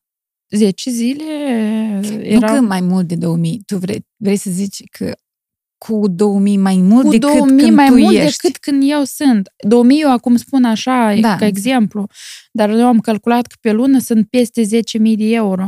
Acești 10.000 de euro sunt banii pe care eu îi pierdeam din cauza că eu nu reușesc să iau banul de la om. Eu știu să vând orice. Eu îți vând și șapa asta începută dacă trebuiești. Dar când tu ajungi să mă plătesc, eu îți spun, hai că eu ți-o dau așa. Uite, eu ți-am vândut-o, te-am convins, dar nu-mi place să iau banul de la tine. O, ai și mai nimeri pe mine. Mai știu foarte mulți oameni care nu știu să-și vândă propriile skill-uri și servicii. Trebuie să te înveți să deleghezi. În cazul adică? tău ar trebui un agent care să se ocupe de asta. Tu ai găsit acel da. cineva. Două... El este Veronica. Da. În cazul tău. Da, este Veronica care știe cât fetele muncesc, uh-huh. cât efort depun și știe cât de cheltuieli am eu. Pentru că eu discut mereu cu fetele, eu le arăt, eu le spun că noi suntem în impas, când trebuie să mai economisim. Și ea, respectiv, știe toată, toată istoria aceasta de după fundal, de după copertina frumoasă da, da, de pe da. Instagram. Și ea mi-a spus că eu intru și îmi spune, tu iar ai venit. când mă vede acolo după casă unde da, da, spune, da. hai, du-te. Și eu când văd vreun client care știu că mă îndoaie, când văd că aproape gata, eu, alo, da? Ce s-a întâmplat? Da, da, imediat, dai-mi un secundă, mi-au calculatorul și, și mă duc pe terasă. Mă duc pe terasă, lucrez, când după ce clientul a achitat tot, eu vin, îi salut, îi îmbrățișez, pentru că am o legătură foarte strânsă cu clienții, dar anume acest moment eu cumva trebuie să dispar și ca să conving, eu am calculat că noi avem kitul de șampon, mască și balzam, cumva în Italia costă 67 de euro sau 69 de euro. Uh-huh. Eu le vând cu 60. Veronica cu 69. Faci business. Acești 9 euro pe zi, la 3-4 clienți pe zi, undeva ies 8.000 de euro. Pe lună. O, pe an. Pe an tu pierzi doar, pe, doar din ăștia 9 euro, care îți pare că e așa de puțin și e așa de nesemnificabil, că niciodată, până ce eu într-o noapte am așezat și am calculat toate chestiile astea. Eu am calculat acești 9 euro. Am calculat, uh, practic, când uh, eu m-am îndepărtat, uh, s-a mărit venitul cu 19%, 19% din suma care era făcută, respectiv ieșeau 2100 de euro pe săptămână. Pe patru săptămâni sunt aproape 10.000 de euro. Deci pe an sunt 100 de mii de euro. Deci tu când zici, ei, 2000, ok, e ok. Sau ai ăștia 9 euro pe, pe, pe, un șampon, pe un șampon și, și o, mască. Ceva, o mască. Dar când am stat și am cheltuit tot bănuț cu bănuț și am înmulțit tot la zilele lucrătoare, că nu sunt 360, dar sunt 300, cred, atunci mi-am dat seama de pierderile enorme pe care eu mi le aduc mie singură și am zis, what the fuck, ce faci? Și aici a venit ideea cu delegatul. Delegarea este sfântă. Ceea ce tu nu poți să faci, mai bine plătești un salariu care o să-ți aducă mult mai, mult, mult mai mulți bani. Minunat sfat. Minunat sfat. Eu sunt sigur că există o grămadă de oameni care să zică da, eu cedez acei 5 euro, un leu îl cedez, dar tu îl cedez, dar dacă calculez cât, iese mult Foarte pierdere. Mult. De unde vine această frică de a-mi a valorifica munca mea? Eu cred că asta vine din copilăria noastră și eu aș vrea ca cumva noi, moldovenii, să ieșim un pic. Eu aud și acum foarte des că, e, că nu mai sunt copiii ăia deodată educați și care poartă respect. Eu am avut o familie foarte frumoasă și o am și acum și mă mândresc cu valorile pe care ei ni le-au, mi le-au transmis. Dar dacă aș putea să obiectez ceva părinților mei, ar fi asta, pune capul în jos, nu răspunde înapoi, dă bună ziua la toți. Eu țin minte cum nighionteau că de ce n-ai dat bună ziua. Dar de ce eu să-i dau bună ziua dacă eu m-am trezit, îs supărat, îs necăjit, ca orice copii se întâmplă. Și eu pe gheaghea asta, вообще nu, nu știu cine, deși eu lui trebuie să-i dau bună ziua cu deasâla, ok? Sau tați acolo Da, nu vorbi că vorbesc spune. ca cei mai mari. Deci eu uh, înțeleg că dacă cumva în noi nu s-ar omorâ de mici uh, curajul prin educația asta atât de severă, noi am reușit să răsturnăm munță, pentru că unde pune mâna moldovanul, înflorește locul. Dar cumva pe noi ne limitează asta. Asta e una. Și doi, chiar la grădiniță cum spunea și Emilian Crețu, de ce noi suntem tăți puișori, fluturași, unde-i lupul și ala rău care să-i spare pe și să-i împrăște, unde-i ursul și al voinic și fioros, uh, de ce noi Curajos, creștem leu. găini plouate și de ce să nu creștem vulturi, lei, um, cumva eu am o fetiță care ne-a venit mama mea când mă, eu scoteam de mint și eu am scos-o și am fost un copil teribil de energic. Uh, cumva am blăstamat în glumă, dacă spun asta, și îmi spunea să-ți dai Dumnezeu un copil să vezi prin ce trec eu. Și uite, Dumnezeu ne-a dat dublu de mine, încă mai ră și mai energic ca mine și eu încerc cumva să o educ, să, dar fără ca să strig la ea și să bag teroarea asta că mă faci de râs, că ia uite, vecina noastră nu face așa ca tine. Pentru că cumva tu crești toată viața și te compari cu cineva. Tu toată viața te gândești că tu ești mai slab ca cineva.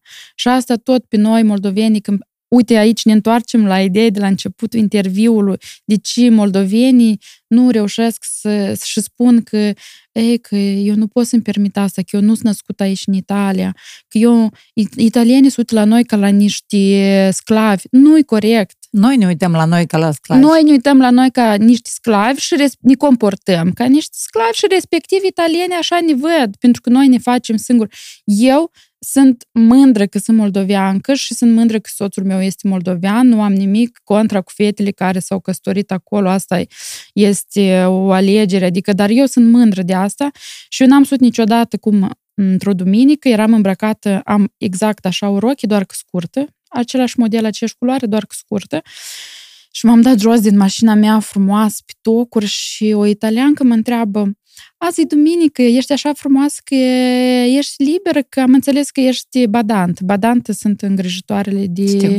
Și eu nu am nimic contra nici cu asta, dar uh, a fost atât de mare plăcere să-i răspund că nu, doamna, eu astăzi aștept o delegație, așa și era, așteptam o delegație din uh, Elveția, pe care trebuia să învăț tehnica mea de tratamente. Și ea așa s-a uitat dar eu pot spun că pe noi italienii ne iubesc și ne stimează pentru că uh, toți care au lucrători moldoveni sunt deosebit de mulțumiți de serviciu pe care noi îl acordăm, de sufletul pe care noi îl punem în, în tot ceea ce face. Desigur, este și invidie, este un pic și rasismul ăsta, dar eu pot să vă spun și de ce, așa cum o văd eu, desigur. Da. Eu am vorbit cu o bătrânică care a trăit născută în Sicilia, dar care de foarte mulți ani, mai mulți de 40, locuiește în Milano. Și ea îmi spunea că când ea a trecut cu traia în Milano, lor dimineața le aducea lăptarul, pâinea, le aducea tot și le punea jos, deci la clădirea cu 10 etaje, jos era pus așa într-un rând toate produsele cu bilețel, cu numele fiecărui. Ei coborau la 10 când se trezau, deci de la 5 dimineața până la 10, coșul tău putea să stea jos, tu te trezai, te duceai, să-l luai, nimeni nu se atingea de nimic. Exact uh-huh. cum era și în Germania, soțul meu îmi povestea tot asta. Uh-huh. Uh, și asta primul fac, că acum nu poți să leși nici bicicleta legată cu, cu lanț, că ți-o fură cu tot cu lanț, o scot cu tot cu pilon din, din pământ și ți-o fură. Uh, și încă a doilea argument pe care i-am mi l-a adus de cum cumva eu devenit rasiști, că mergând pe stradă, și ei au mafioți, și ei au, adică ei nu neagă asta, că ei toți sunt un popor, oricare popor are, deci... Uscăciunile da. lui. Și, dar măcar auzai în spate că în limba ta că hai, facem o rapină, știi, să pe babă să o jăfim și tu înțelegeai și reușeai ori să strângi geanta, ori să te aperi, ori uh, măcar să-i rogi în limba ta să dai pace. Dar acum tu mergi și tu auzi în urma ta numai și tu nici nu-ți dai seama dacă oamenii niște vorbesc de bine sau și cumva te uiți straniu la ei, dar fără ca să, să vrei argument. să fie. Este un argument și eu cred că dacă noi am căpătat mai mult încredere în noi ca popor, nu ne-ar fi mai ușor să ne adaptăm oriunde. Noi și așa am reușit aproape peste tot să ne adaptăm. Da, cum, ca și în bancul, că de ce Moldova așa e mică pe hartă, este oficiu da. central. Apropo, chiar zilele astea am uh, văzut pe TikTok uh, niște videouri în care sunt tot lăudate toate doamnele care prestează servicii de frumusețe da. din fosta Uniune Sovietică, începând da. din Ucraine, din Ucraina, Moldova, tot, toate fetele care au învățat să machieze, să facă unghii, să facă păr, toate prestările de servicii de frumusețe sunt minunate. În România le se spune vrăjitoare da. la fetele care fac unghii minunate și machiaj și așa mai departe. Um, și asta pentru că vine școala rusească în toată zona asta. Cumva se fac cursurile. Știi și mă gândeam eu într-o zi voi, fetele care faceți uh, prestări de servicii în domeniul frumuseții, saloane chiar, sau fiecare poate face acasă, cum poate, ele niciodată nu o să aibă de pierdut în sensul că se, se aduc robăței, da. știi? Uite, eu, de exemplu, scriu articole de presă. Jobul meu este că eu scriu și a venit cea de gbt și eu dacă îi bag titlul, el îmi spune, el îmi face treaba mea. Adică, bine, încă, în, încă mai este nevoie de mine pentru că eu trebuie să mai fac și eu trebuie să gestionez cineva. Dar încet, încet o să dezvolt și mai mult și eu nu o să trebuia să mai fac treaba asta momentan. Adică eu nu o să mai scriu articole despre modificări legislative, ceea ce eu fac în prezent, da? Multe lucruri. Uite, noi nu avem niciun uh, cameraman aici susetat camerele, deci roboțelul lucrează bine. Dar roboțelul machiaj n-a să facă și nici și botox la păr. Da, asta este adevărat. Și cumva prestarea aceasta de serviciu în domeniul frumuseței, ea nu știe nici de criză. Da, poți să, să simți un pic pierderea, dar oricum dacă tu reușești să-ți faci un marketing bun, să ai un Instagram bun, de asta eu și spun tuturor fetelor la început, nu începeți să investiți cu mobilier scump sau cu fenuri de 600 de euro, începeți să investiți cu o echipă care o să vă ducă social media social media în... Cu da. PR. Cu ceea ce pe voi o să vă scoată mai întâi în primul plan și pe urmă, încet, încet, puteți deja să creșteți și la nivel uh, mobilier și tot. Dar în primul și în primul rând, investiți în voi, în formarea voastră și... Să deveniți vizibili. Și, și cumpărați-vă vizibilitatea, dar nu, adică cumpărați-vă în sens că să dai cuiva bani ca să-ți facă concursuri și să aduc. Nu, nu, în sensul credibil, da, să fii credibil, pe buni. ca să pagina voastră să arate profesională. Și, uh, și serviciile, evident. Încă o greșeală foarte mare când uh, pe pagină sunt doar unghii sau doar gene sau doar păr. Tu cine ești? Tu, roboțelule care faci păr. Eu vreau să te cunosc. Eu, eu vreau să știu cine tu ești ca să văd dacă mi îmi place de tine, să vin la tine. Ah, ce faină chestie. Nu m-am gândit niciodată Eu vreau asta. să văd dacă tu ești profesionist, eu vreau să văd măcar un sfat video care tu l-ai postat pe pagina ta, unde tu mi explici ceva ca să mă convingi ca eu să văd, chiar dacă tu ai învățat asta de pe Google, dar energia cu care tu ai să o dai, pentru mine o să fie destul de ok ca eu să înțeleg dacă ne îmi place și de tine ca meșter.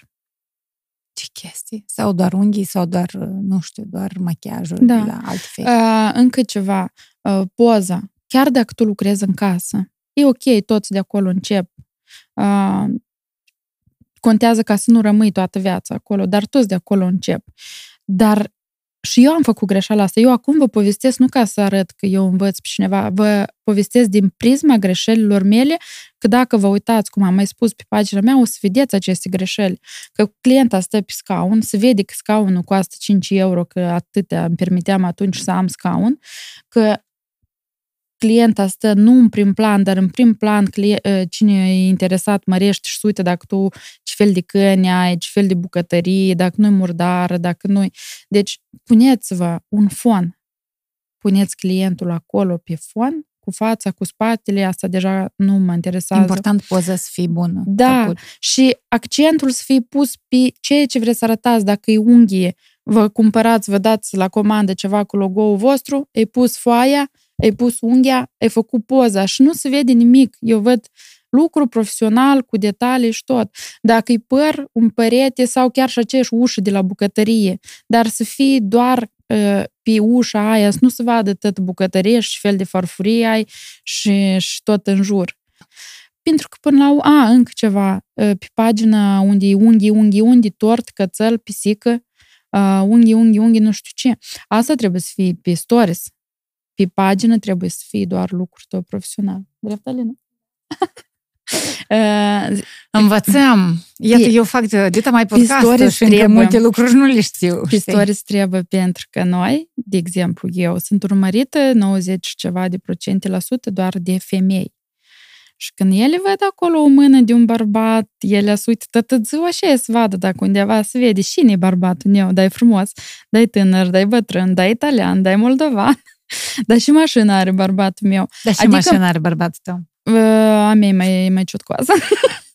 Unde l-ai cunoscut, apropo? Hai să trecem la alt subiect. Oi. Sau vrei să mai vorbim Nu, nu, despre nu. frumusețe? Nu, nu, nu. Pentru eu... că uh, oamenii care te urmăresc, ei, dacă mai vreți sfaturi de astea, la Valeria pe pagină. Da. Eu o să dau link jos. Da, Uh, dacă sfaturi în limba română, scriți, vă rog, pe pagina mea privată, Aha. pentru că pe aia în italiană, cumva, m, pe mine mă ajută două, trei persoane să o gestionez și niciuna din ele nu știe limba română. Și de multe ori eu par ca o needucat pentru că nu răspund, dar eu practic nu reușesc. Eu am cinci pagini de Instagram și vreau măcar câte puțin să verific cum se răspunde, adică eu trebuie să reușesc la toate și mai trec cu vederea câte un mesaj. Toate mesajele în limba română pe pagina mea personală. Um, Despre soț. iubire. Hai să Ai, trecem la asta alt e- subiect. Eu cred că mie iubirea mi-a schimbat uh, viața. Ți Uh, tot o schimba viața. Primul copil, Da, al doilea dar tot copil. începe de acolo, de la iubire. la iubire. Pentru că iubirea m-a dus în Milano, pentru că iubirea, um, împreună cu iubirea am făcut copii, pentru că iubirea mea, de fapt, îmi dă aripi. Eu doar îmi vine o idee și el o, Prinde din... o prinde din timp și merge spre asta și o face, sau el îmi dă ideile, mă susține și eu le realizez prin munca pe care o fac. Dar pe soțul meu, cum eu l-am cunoscut la o stație de autobuz în satul Dușmani. În sfârșit, nu pe internet. Nu. Asta a fost nici ca cum iubire la prima vedere, din potrivă, eu nici nu mi-a plăcut, nici eu eram cu paile în cap, eram tineric, Tu erai studentă. frumușic, da, și eram, ta, eu stare nebună, de când m-a născut și cred că până am să mor. Eu am fost mereu uh, zajigalacică pentru toate, toate companiile, Petrecerile, da. petrecerile, pentru, pentru și acum sunt. Uh, Doamna Valeria, de fapt, este o doamnă foarte nebunatică, așa. Da, da, Și energică. da.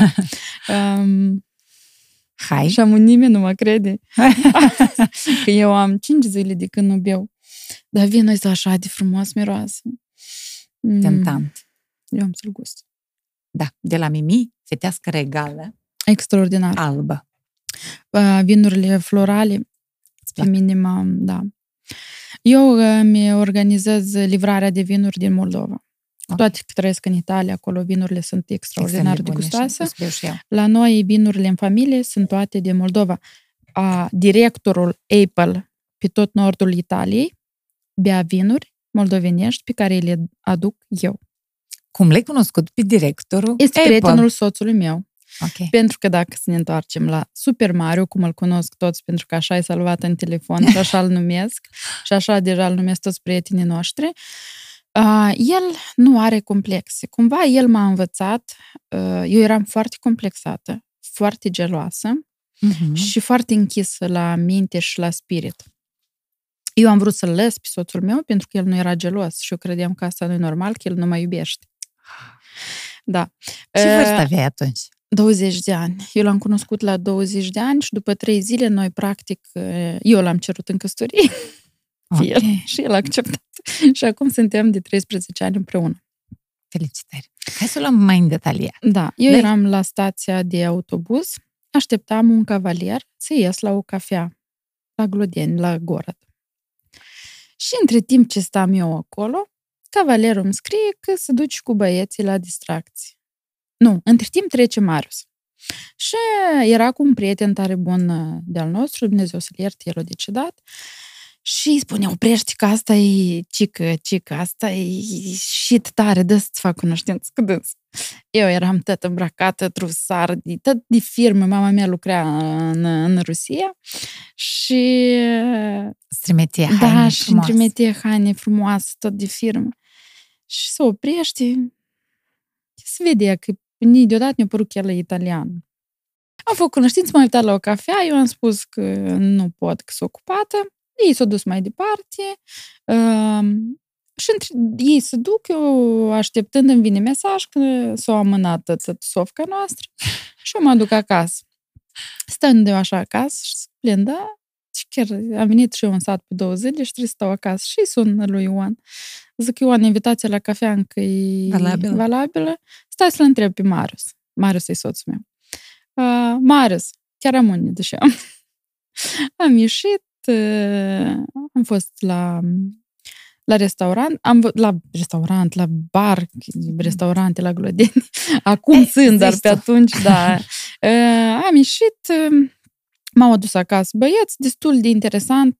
Am văzut ceva nou, straniu, bărbat care cunoștea uh, cinci limbi, uh, destul de deschis la minte, și, dar nu mi-a plăcut la aspectul fizic deloc.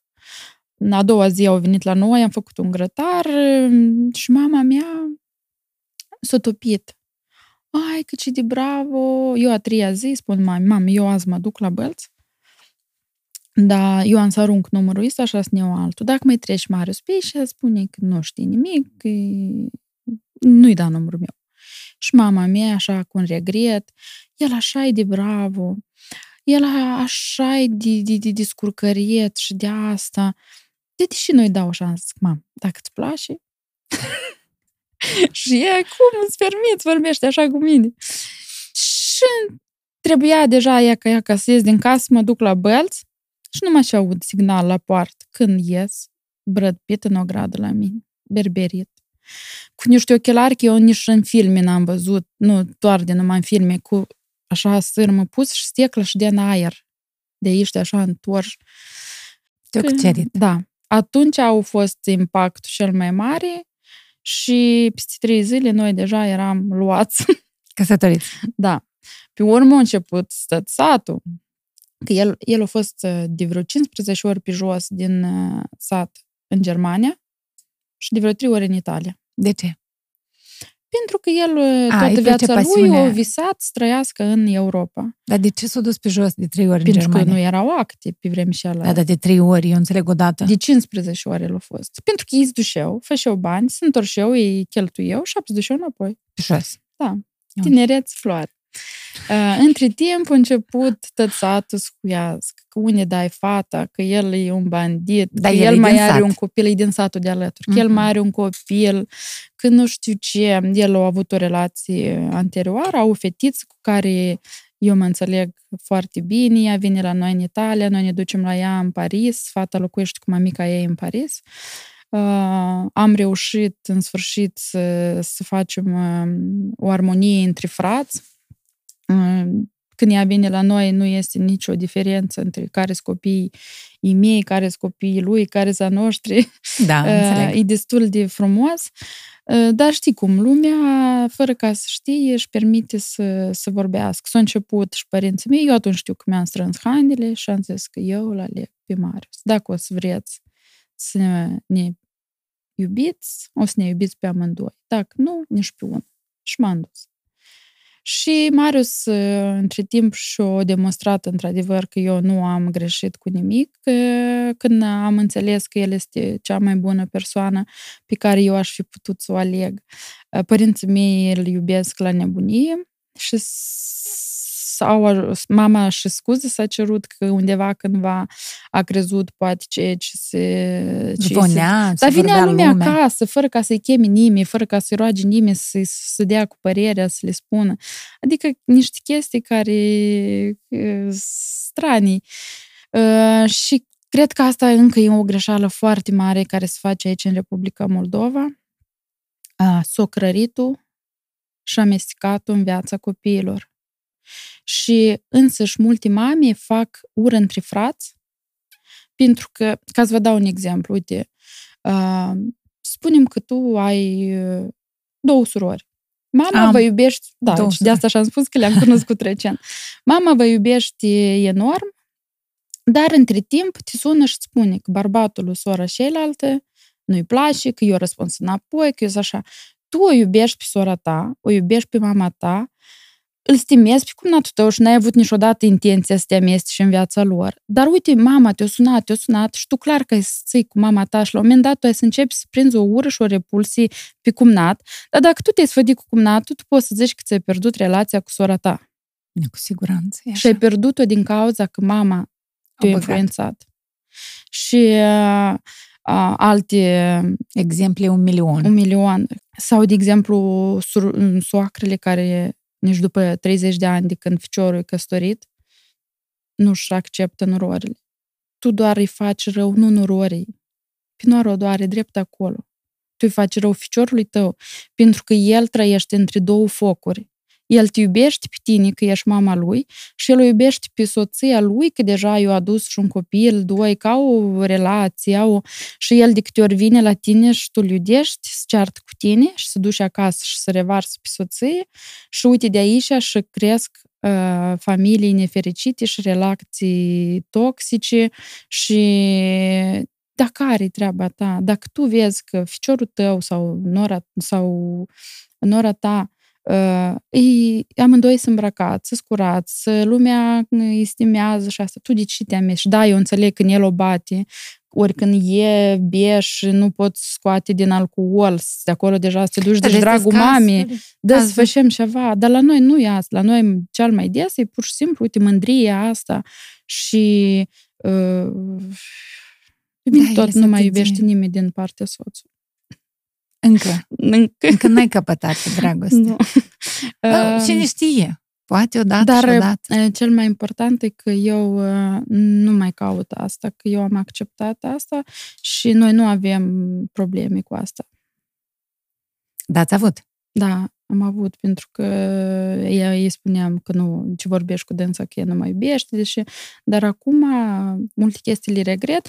Dar uite și aici, dacă se întoarce, multe din probleme au ieșit din cauza că eu nu eram fericită, eram complexată, stăteam acasă și poate undeva, eu cumva mi-am asumat vina toată mie. Lasă-i eu, eu sunt vinovat. Pentru că dacă asta se întâmplă acum, când eu am activitate, când eu nu am timp să, să mă gândesc la lucruri urâte, cred că nu avea să se întâmple atât. Eu avea să trăiesc altfel asta și nu avea pe urmă și să glumim, să ne îmbrățișăm, să facem o... Deci secretul e să-ți faci o lume interesantă, astfel da, încât să nu mai să dai vina pe oameni atât de jur. mult cu, cu creșterea ta și cu tot ce ce faci, plac, ca să nu-ți mai conteze de ce și să spun alții. Asta e tot și... secret. Asta e atât de simplu că unul lucru. Fă-ți lumea ta interesantă. Da, fă lumea ta interesantă. Uite, de exemplu, eu al altă ieri am primit un mesaj uh, foarte urât, de, pe, de sigur, de pe un cont fals. Și uh, cumva eu uh, din mesajul acela am înțeles un singur lucru. O persoană frustrată, nefericită, uh, care încearcă să-i facă să sufere și pe alții. Dar Da, asta e ea pe scopul. mine absolut nu mă afectează cu nimic, pentru că eu nu am timp să fiu nefericit pentru ea, că eu trebuie să mă gândesc cum să dau de mâncare la 12 persoane, pentru că dacă eu mă opresc, eu îi lăs 12 acasă persoane își pierd jobul. jobul. Și uh, cum fac atunci? Când eu o să știu că am avut 12 persoane sub responsabilitatea mea și nu am reușit să mențin uh, cuvântul față de ei. Asta atât Eu nu am timp să mă gândesc la tine că ție nu-ți place de mine. Nu pot eu mânca șubiec că ție nu-ți place de mine, știi? vorba așa. Da. da.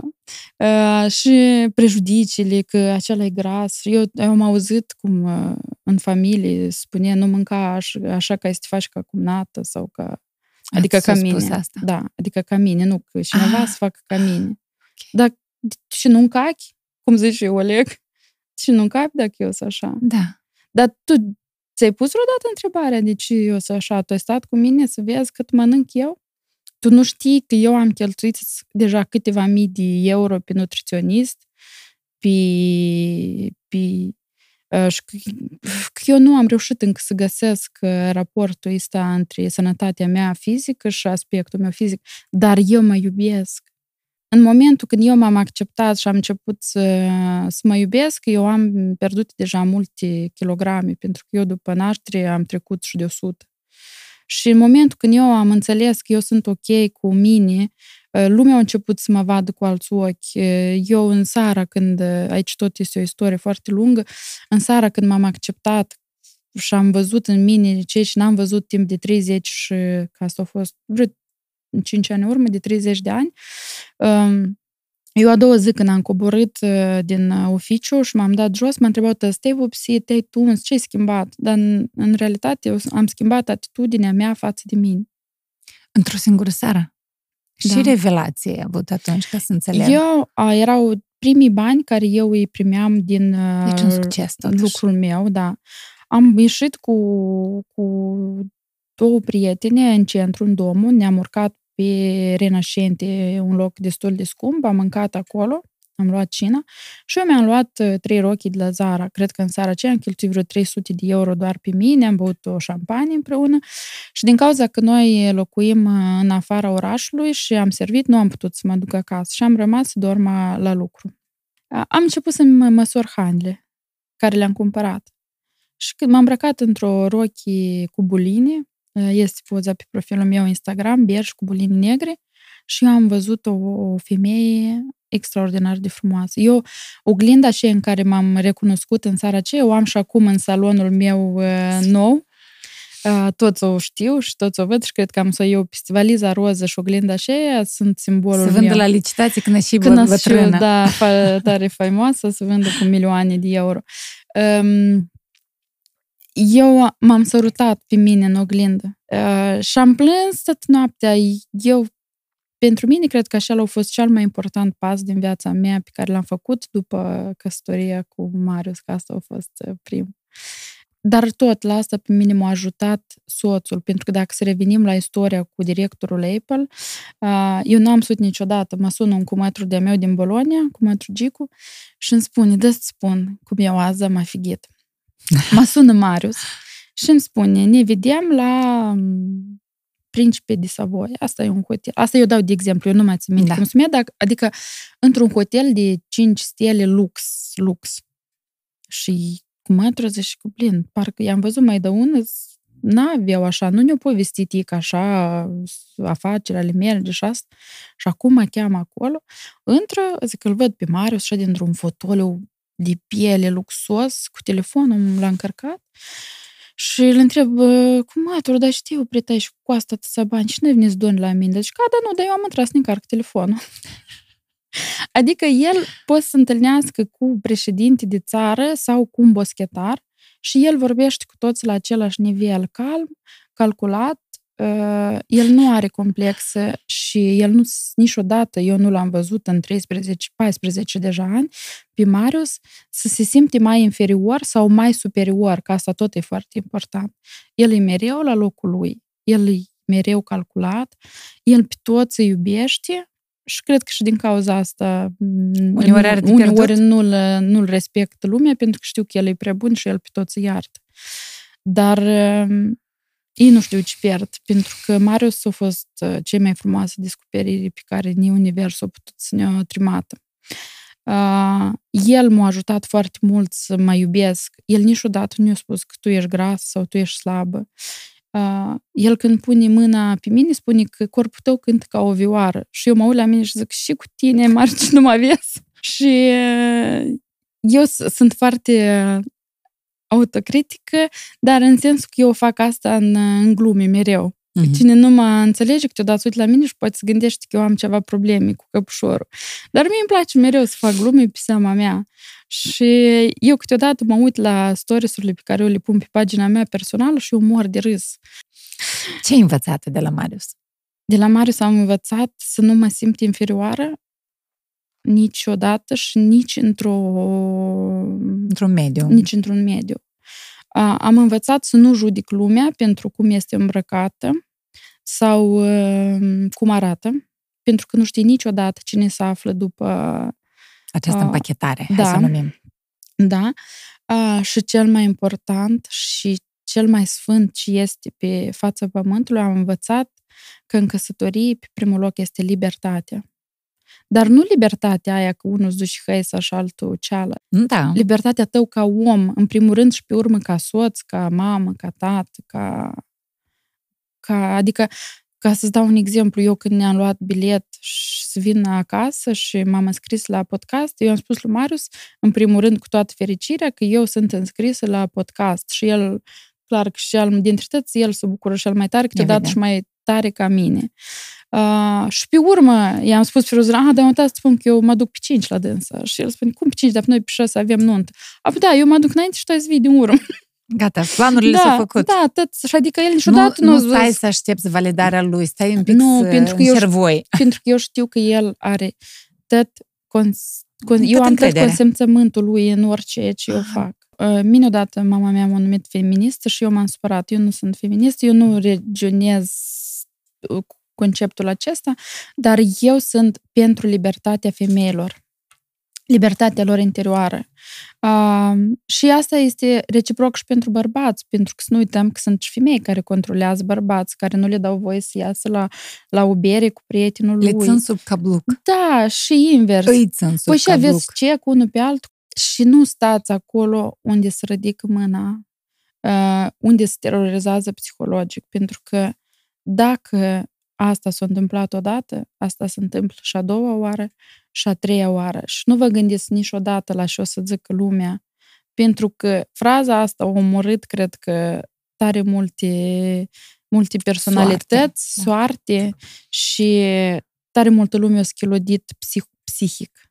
Cu siguranță. Ai dreptate. Și nu vă temeți să, să schimbați ceva în, în viața voastră, pentru că dacă ai să ieșuiezi, poți să te întorci când vrei înapoi. Dar încearcă să vezi cum ai. Pentru că dacă n-ai să încerci, ai să trăiești toată viața în regrete, că da, dacă încercam. Dar dacă nu asta aveți să ne aducă succes. De acolo vorba ce e. Mai bine îți pare rău că ai făcut decât că n-ai făcut. Da. Partener general OTP Bank. De ce ai ales Universitatea de Pedagogie de la Bălț? Nu am făcut universitate, eu am făcut colegiul de pedagogie, eu în creangă din Bălț, pentru că îmi părea mie ca să fiu un profesor bună. Și m-am Și ai fost? răzgândit. Nu. Am încercat, Ai dar... învățat? Ai predat vreodată? Da, am, da, am, la practică am, și am acolo am înțeles că nu e pentru mine. Da, după asta ai venit la Chișinău? Nu, de după la asta am Bălț? făcut, cole- am făcut uh, facultatea de drept din Bălț și îmi plăcea foarte mult. Uh, Dar, cumva, prin- când am început tot să facem uh, practica, în primul rând, uh, când am ajuns la morgă, am înțeles că Iarăși nu-i despre tine. da. Și într-al doilea rând, pentru că poți să faci și civil, adică nu-i... Uh, am înțeles că m, când eram în sala de judecată, mie îmi părea rău de victimă, și normal că eram acolo să o apăr, dar când uh, s- își povestea istoria și agresorul, eu muream și de jalea lui. Și eu am Este înțeles că insigur. eu nu o să am atâta sânge rece niciodată ca să înțeleg de partea cui sunt. Și cum aș putea eu să apăr pe cineva care a agresat pe altcineva sau să știu că am trimis în pușcărie un om care eu nu am 100% convingerea că el într-adevăr este uh, vinovat. Deci cumva pentru mine asta a fost și în plus când m-am dus la practic și uh, tot contingentul ăsta m-a trimis, am început să mă trimată după pirajoașe și să, să uite de unde se începe fusta și unde se termină, tot uh, eu cred că de asta și femeilor noastre le este atât de greu să se realizeze aici în țară, pentru că ele cumva sunt uh, hărțuite. Uh, Și chiar dacă asta nu e direct, e doar cu privirea sau cu, dar ele nu reușesc să se încadreze, trebuie să ai tare mare Coaie. coaie ca să, ca să Nu, reușești că e și să... chiar anume cuvântul potrivit la locul potrivit. trebuie Fix să așa reușești să să treci peste asta.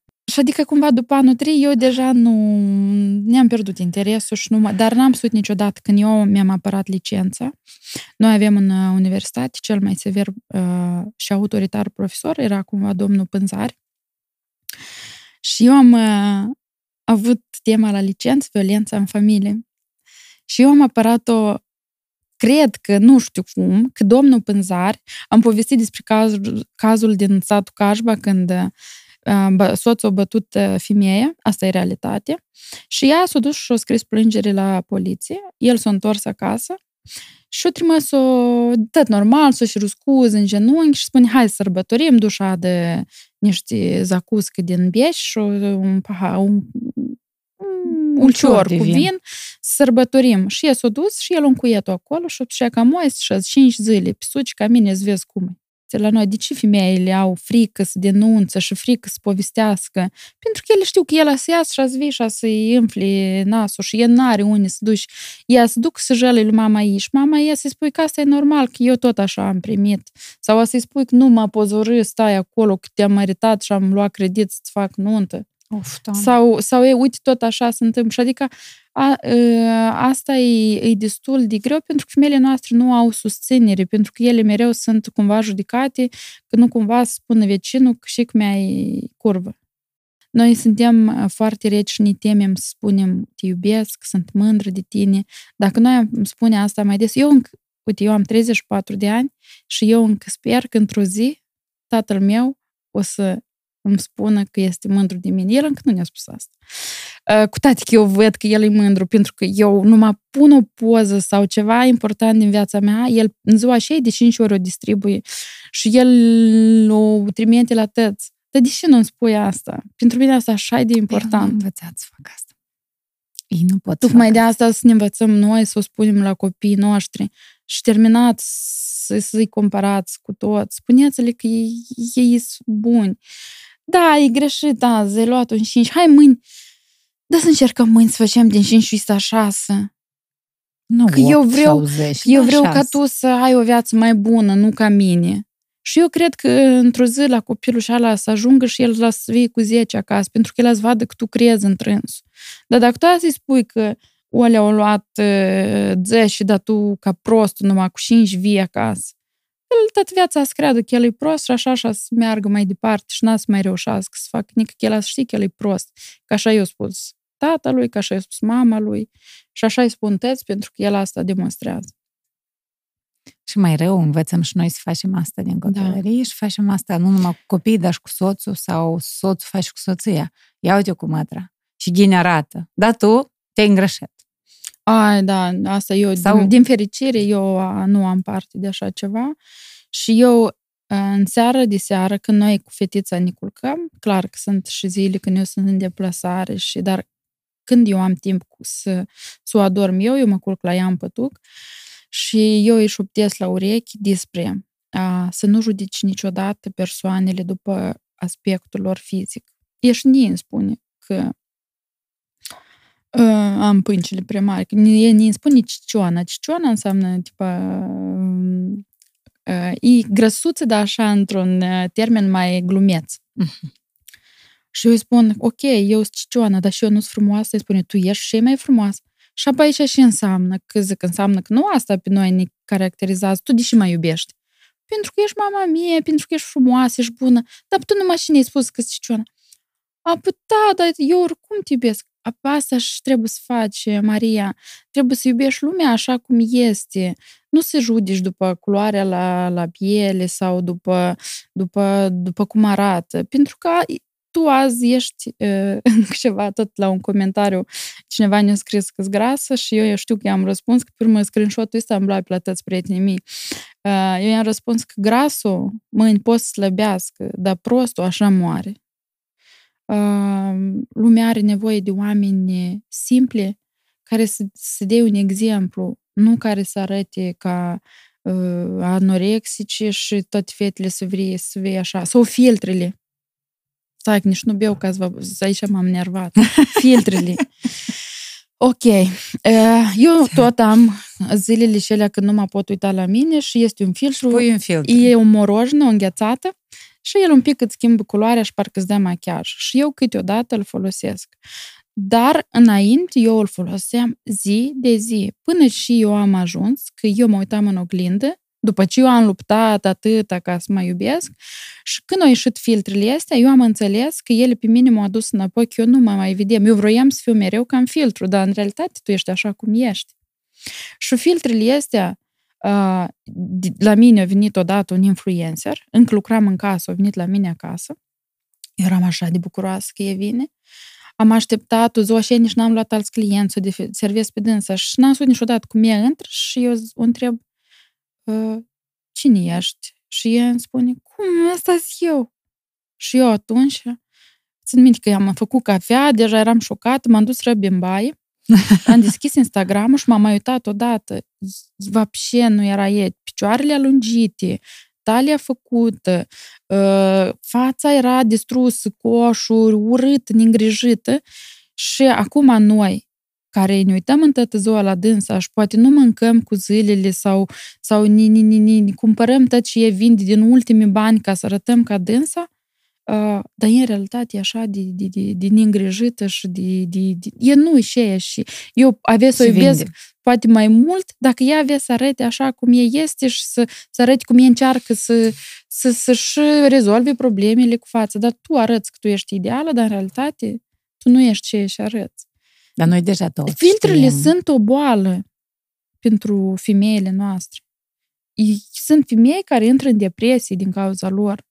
Că le sunt în oglindă și, și nu văd. Eu sunt una dintre femei. Deci, ideea de business ne-a venit. Faceți oglinzi cu filtre. Asta e tare. Cum nu. ar fi?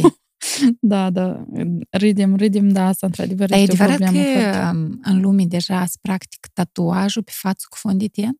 Da, este, se numește BB Glow, dacă nu eu greșesc. Serios? În uh, Milano, prima o a adus o moldoveancă de-a noastră, care se dă drept rusoaică, uh, da, e de-a noastră, uh, și se numește BB Glow, dacă eu nu greșesc. Și Eu am este... crezut că e totuși... Nu, da, asta este adevărat, sunt un fel de creme, eu nu mi-am făcut niciodată. Și nu... iese că îți faci tatuaj cu El fonul nu-i de tien. tatuaj, el e ca... Cât durează dacă ți-l pui? Eu cred că asta e ca o vizită la cosmetolog, care pur și simplu lucrează un pic mai adânc, dar nu este tatuaj. Aha. El, nu- eu nu am studiat niciodată pentru că nu mă interesează asta și uh, acum când îmi spui, înțeleg că asta e de fapt ce, ce eu tare vroiam să aflu, ce e asta Baby Glow, dar este asta. Uh, dacă cineva e, Știe eu mai greșesc, multe. eu pot să greșesc pentru că eu mi- mă gândesc că e asta. Uh, sau mai este bambola de porțelană, adică păpușa de porțelan, totul adusă de moldovanca noastră, uh, care este Nu, n-am pielea auzit. albă cumva ți-o faci. E tot cam aceeași, doar că este pe cu fond care îți dă aspect de fond de ten și este aia care îți dă efectul cealaltă de geisha. Ah, ok. Și pe cât timp? Nu știu, că nu mi-am făcut niciodată. Nu, nu. Dar nu e periculos. Da, tot e periculos dacă Da. nu faci cu măsură. Mm, Dar apropo, uh, hai să ne întoarcem un pic la prestarea serviciilor de frumusețe. Iată, botox și keratină, știu și eu toate, pentru că eu tot am părul pufos, eram creați pe urmă, când eram studentă, aveam o placă de fier Mm. și eu o ars foarte tare părul și eu, el ulterior nici cresc, nici, nici drept, noi știi. Avantaje, dezavantaje și trebuie să știm despre tratamentele pentru păr. Ehm, Fetele, nu aveți frică pentru că dacă aceasta este o necesitate, este un tratament super ok. unica ce trebuie să știți este a, la cine vă duceți și cât de profesionist este acest meșter cu ce produse lucrează acest meșter, pentru că sunt produse bune și sunt produse mai puțin, mai puțin bune. bune. Și indiferent de uh, ce tratament faceți, trebuie să-l mențineți cu produse de calitate profesionale, uh, nu fără sulfați, dar profesionale, nu încurcați. Uh-huh. Uh, și uh, tratamente de restructurare reci care uh, ce, și la fel și la decolorare, de exemplu, ce face decolorarea sau keratina? Uh, distruge uh, legăturile de zulf al uh-huh. părului și părul uh, își pierde din, uh, din uh, creț. Um, dar pierzând din aceste legături, pierde și din keratina, vorbesc de keratina pe care noi avem, proteina, nu mm-hmm. ai din dreptare, uh, își pierde din carbon, își pierde din elasticitatea lui naturală, poate căpăta elasticitatea aia bolnavă. Uh, ce fac tratamentele reci? Tratamentele reci umplu golurile create de orice tratament chimic. Mm-hmm. Și ne redau părului ceea ce lui lipsește. Chiar dacă tu ai păr natural, dar cu vârsta tu pierzi din strălucire, din elasticitate, din volum în lungime a, și aici vin tratamentele reci. reci care redau părului asta. Și asta nu înseamnă că dacă tu azi îți faci un tratament, a, tu ai să ai un an de zile părul frumos. Nu. Astea sunt tratamente care dau efect de acumulare. Tu ai să-l faci astăzi, peste o lună, peste două luni și deja pe urmă poți să-l faci ca menținere odată la 3-4 luni. Cu cât părul este mai sănătos, cu atât mai puține ori tu o să trebuiască să-ți faci uh, restructurare.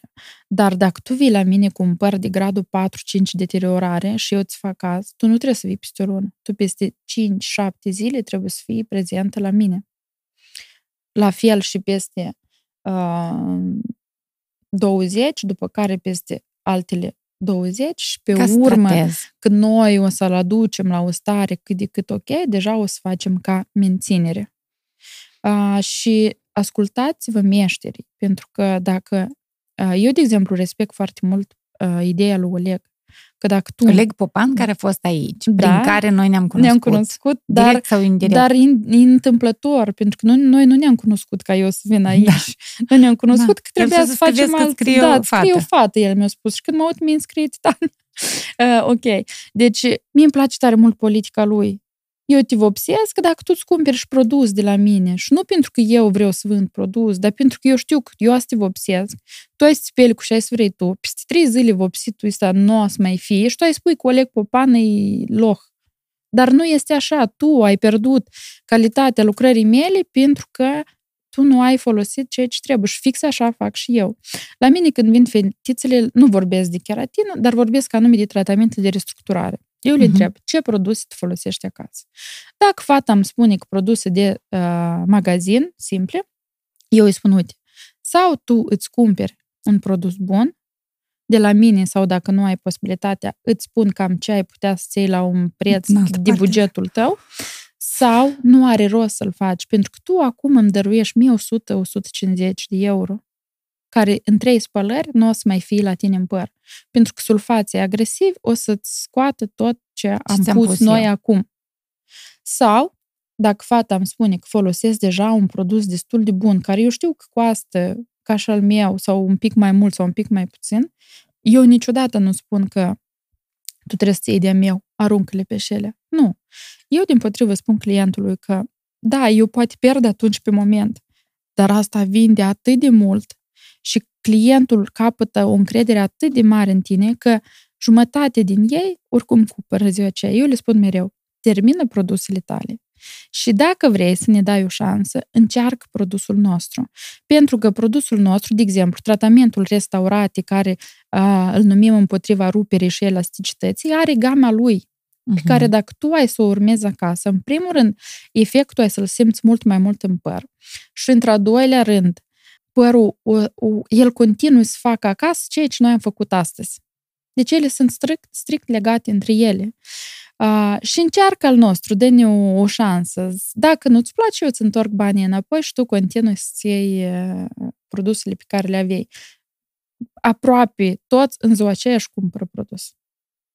Pentru că el zice, blin, fata asta, asta e brandul da. ei. Ea da, este... dar nici nu m-a obligat. Asta e important. Da, și ea nu, nu doar că nu m-a obligat, dar încă mi-a spus că eu am acasă un produs tare fain. Pentru că dacă așa este, eu știu. Eu știu că chiar astăzi, eu știu că Davines, eu știu că produsele astea Ciu sunt foarte bune. Clar că neu e mai clasnic. Dar omul s-a cheltuit.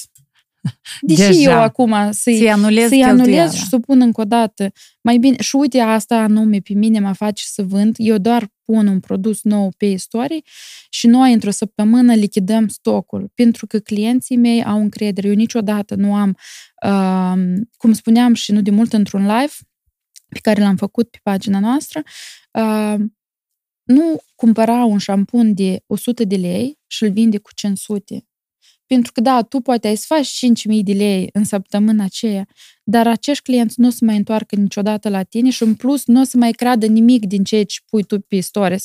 Poate tu pe urmă ai să lucrezi cu un brand mai bun, dar el oricum pe tine o să te aibă acolo. Fata care l-a amăjit.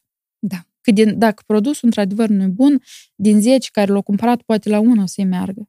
Și dacă e bună, e invers, e contrar. Da. Și asta pe mine și m-a ajutat foarte mult să cresc și cu asta mă cert mereu cu directorii mei și administrativ și pe finanță, că eu când fac curs, de exemplu, ar trebui ca distributor, nu ca Valeria care face curs, dar ca Valeria distributor, să le spun produsul ăsta are șampunul ăsta, produsul ăsta are șampunul ăsta și tu numai decât trebuie să le ai pe tăti. Dar eu mă uit că în fața mea stă o persoană care deja s-a cheltuit o dat 650 de euro pe un curs și care în care de muncit o grămadă ca să găsească clienți și care o să fie de acord să vii la dânsă. Deși să o amăgesc, să o... Că e corect asta, că trebuie să aibă, dar eu știu că se poate să începi cu două șampoane și pe urmă încet, încet să-l adaugi și de la celelalte linii și de la celelalte linii și ei așa și fac. Dar tu i-ai dat șansa ca el să-și poată, pentru că dacă tu îl încarci și el vede că trebuie să dai 3.000 de euro azi, dar el avea numai 1.000 buget ca să-și iei produse, tu i-ai omorât un vis. Tu i-ai omorât lui un vis și el a făcut un curs la tine, a pierdut banii și el se întoarce înapoi de unde a venit și o să fie mai departe nefericit și o să fac ceea ce, ce făcea și până acum și, și încă și o să spună că tu ești o dar dacă tu l-ai ajutat și în loc de 1000 care el avea pregătit, i-ai făcut un pachet de 700, el o să fie pe viață clientul tău devotat. Și chiar dacă tu ai să mărești prețurile, chiar clar că sunt și am și de astea. Da. Dar, Dar per general, per general da, de exemplu, la mine acum, o fetiță face un curs cu o doamnă de aici, din Moldova. Și ea, când a cumpărat cursul, cumva nu a înțeles cât el o să fie de complex. Și că cursul uh, acasă, ea trebuie să facă și exerciții. Și doamna de aici uh, i-a recomandat să cumpere produse de la mine. Uh, și fetița m-a contactat. Adică, doamna e tare bravă, cursul e tare super. Fetița nu era pregătită de așa curs, pentru că ea nu are bani ea unici bani care avea, avea pe curs. Dar la cursul ăsta ei trebuie numai decât produsele. Pentru că dacă nu, e rămâne cu tema în urmă. Ei trebuie... Uh, și așa cursuri sunt tare faine pentru că tu faci, de exemplu, dacă tu faci acest curs și o lună nu mai faci nimic, tu ai uitat. Dar cursul pe care îl faci doamna Ludmila, el cumva uh, îți dă tema pe acasă. Și asta uh-huh. e tare fain, că tu azi ai învățat tema asta, azi ai făcut clienta, modela, și ți mai ușor îți vine să însușești. Doar că fata asta nu înțeles despre ce cursul. Și ea mă sună, eu i-am făcut calculul și îi trimit, acolo erau vreo 1400 de euro și ea mă sună a doua oară plângând și îmi spune că eu acum am înțeles, că eu вообще nici n-am înțeles unde mă bag. Ok, eu îi spun, da să facem altfel. Uite, eu mă duc mie în pierdere și îți dau 100 de mililitri, uite, îți dau tot ceea ce e baza, anume baza, dar astea două pe care pe tine te costă atât de mult, dar care ți ele nu-ți trebuiește încă câteva luni înainte. Ți trebuie numai doar ca să faci modela pentru curs. Și pe urmă eu știu că tu n-ai să le folosești, că eu știu că este nu prea să folosesc. eu îți dau câte 100 de mililitri ca să-ți ajungă pe client. Și suma care ajunge, eu ți-o împărțesc în trei rate. Eu nu am idee cine e fata asta. Eu n-am văzut-o niciodată și eu nu știu dacă ea să-mi plătească sau eu o să o văd. Dar eu știu că dacă fata asta cu produsele este, o să reușească să iasă din... Ea are trei fetițe mici și în impas acum, care vrea să schimbi ceva de nu are bani, dar eu știu că dacă ea să iasă, eu pe viață am să fiu fata care ei i-a dat o mână de ajutor La început. și eu de asta și nu sunt bogată și de asta și nu am bani. Dar eu știu că asta cândva o să-mi fac o echipă în spatele mele de rachete care pentru mine o să meargă toți Comunitatea, da, știi? comunitatea mea. Uite, asta, asta și, și este tot pentru ceea ce fac. Pentru că uh, toți fac business, toți vreau să facă bani, dar nimeni nu se gândește la partea umană. Partea umană noi cumva o pierdem. Și eu vreau să fac bani. Și mie îmi place să mănânc în restaurante de lux. Și mănânc, mă duc. Dar cumva, dacă văd că aș Dai putea, șansă omului. fata deja prima dată ne-o, ne și ne-a spus că eu nu știu cine ești, eu cred că tu ești un înger. E ne așa mesaj ne-a trimis. Uh, eu nu sunt un înger, eu tot să am în schinare șcaful meu cu, Schelete. cu schelete Ca și toți. cu ca și toți. Dar acolo unde pot să, să ajut, și așa este și fratele meu, și eu așa de tare mă mândresc cu, cu bunătatea, cu... Și uite, aici ne întoarcem la tema de ce mie nu-mi place să mi spună Doamne. De ce nu-ți place, Valeria? Doamna Valeria, să vi se spună doamnă. Pentru că eu nu cred că este corect. Uh, Uite, îți dau un exemplu. Noi am făcut un eveniment uh, în uh, noiembrie și era băiatul care ne-a instalat camerele, televizoarele, tot. Și el îmi lua de urma mea, dumneavoastră, doamna, și eu tot. Îi spun o dată, îi spun a doua, a treia, a patra, m-a nervat. Și spun, de ce tu nu insiști să-mi spui doamnă și dumneavoastră? Și el spune, pentru că dumneavoastră aveți un statut, ați ajuns undeva. Și zic, și cu și tu ești mai prejos ca mine? Cu și statutul tău? Tu tot ai venit aici să prestezi un serviciu. Tu ai activitatea ta sau ești angajat, dar te văd că ești tu hotărăști, înseamnă că tu ești destul de important, chiar dacă nu e activitatea ta. Deși tu nu trebuie să-mi spui, doamnă. Sau deși, cu și mai rău fata care pe mine mă ajută în caz cu curățenia, ca mine, că e nici să-mi spună doamna Valeria. Noi, până la urmă, suntem, e încă mai mare ca mine și noi suntem toți de aici, de Moldova. Cu și eu sunt mai doamnă ca dânsă. Și am eu mai ca să fiu mai doamnă ca dânsă. Eu nu înțeleg asta. Și eu cred că dacă cumva aici sta dumneavoastră și, Doamnă, pentru mine câteodată e o barieră și o problemă destul de mare, pentru că eu nu reușesc să fiu așa de sinceră și de eu cumva, dacă tu vrei ca eu să spun, Doamnă, cumva înțeleg că tu ești mare țoață și eu trebuie să fiu tare atent cu tine. Și atent și, Și eu o leac mă pierd și pot să fac și mai rău decât trebuie să fac. Dar când tu vii și îmi spui că, uite, eu nu sunt mare, cum ai spus tu, eu sunt Tania, ca și tăți, pur și simplu am podcastul Tania. Uite, așa e fain și eu azi n-am avut nici o emoție și cred Și că eu asta s-a simt simțit. Uh, și eu mă simt chiar parcă noi am venit să bem un pahar de vin și am venit doar pentru asta și nici, n- nici nu am simțit nici camera, nici nimic. Eu am pentru că știut asta așa e podcastul de ăsta să fain. fie super interesant. Asta așa e de fain. Uh, De asta și mie nu-mi plac, uh, uite, eu recent am f- rămas foarte dezamăgită de o fetiță cu care lucram, pentru că ea cumva simțea mereu mai presus ca toți, ea mereu spunea că eu nu pot să fac asta pentru că eu am un statut în Moldova. Uh, Eu scoteți, vă rog, publicitatea asta pentru că pe mine tot Chișinău mă cunoaște și eu acolo nu am ieșit bine uh, încă un exemplu, s-o apropie de noi la un stand și a spus că eu nu pot stau cu... De ce voi ați chemat-o și pe fata asta să stea cu voi? Eu cu statutul meu nu pot să stau lângă ea. Dar ce statut ai tu? Dar cine ești tu, vapșe? Cine te știi? Dar chiar și dacă ești, eu asta te iubesc de o mii de ori mai mult, dacă tu ai stai cu noi, cu tăți și să glumim și, și, și uite, de asta nici nu-mi place. Și de asta și eu nu iubesc este care să... Adică cumva eu în Moldova încă văd asta tare, tare. Și de asta și se dispart categorii. De, deși în Italia lumea este pătura de, de jos, jos, jos și păt, cumva nu e diferența asta cum la noi. Ei sunt un pic cam tăți de mijloc. Pentru că ei nici la 80 de ani nu-ți permit. Tu când îi spui lui cuiva lei, adică dumneavoastră, îi supără. Ei nu permit. Nici părinți acasă nu ne-au permis să le spun matale sau dumneavoastră. Noi acasă am fost mereu la per tu. Știi ce-mi place mie? Eu n-am simțit când a trecut e ora 3. Ui. Ora 3, fetelor. Fără 15, 3. Alina, eu A. ți trebuie să plătesc pentru ora. Um, eu cred că noi dacă să o lungim mult, o să trebuia de făcut ori două părți, Da. ori te mai chem data viitoare, poate mai vii, te duci în România la nuntă mâine, să înțeleg. Da. Eu uh, ador episoadele de podcast care trec așa, în două, trei ore de filmare, eu nu le-am simțit. Pentru mine e motivant, pentru mine e interesant și adm- eu, eu te admir. Și îți mulțumesc că ai acceptat să vii, că m-ai anunțat. Am un cadou pe final pentru tine de la partenerii noștri. Uite, dacă tot spui că duci în Italia vin, o să mai duci unul, o vetească regală de la um, partenerii noștri de la Mulțumesc. Castel Mimi. Mulțumesc, o să-l Animalians bem, Wines. o să seria bem asta. cu plăcere împreună cu soțul și cu Alina și cu soțul ei.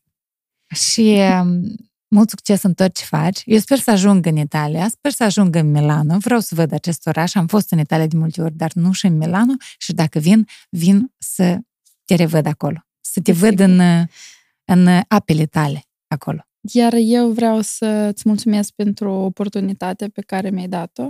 Sper mult că din toți cei care o să vadă podcastul, măcar câteva persoane să-și schimbe un pic atitudinea, ideile față de, de viață, de copii și eu încă învăț pe Cu greșelile siguranță. mele și mm, nu pot să spun că tot ceea ce am spus eu azi este corect. Asta este doar ceea ce eu am trăit și prin ce eu am, am mi-am schimbat uh, gândul, gândirea și, și caracterul. Mersi că ai venit Și ție îți mult mulțumesc. succes! Partener general OTP Bank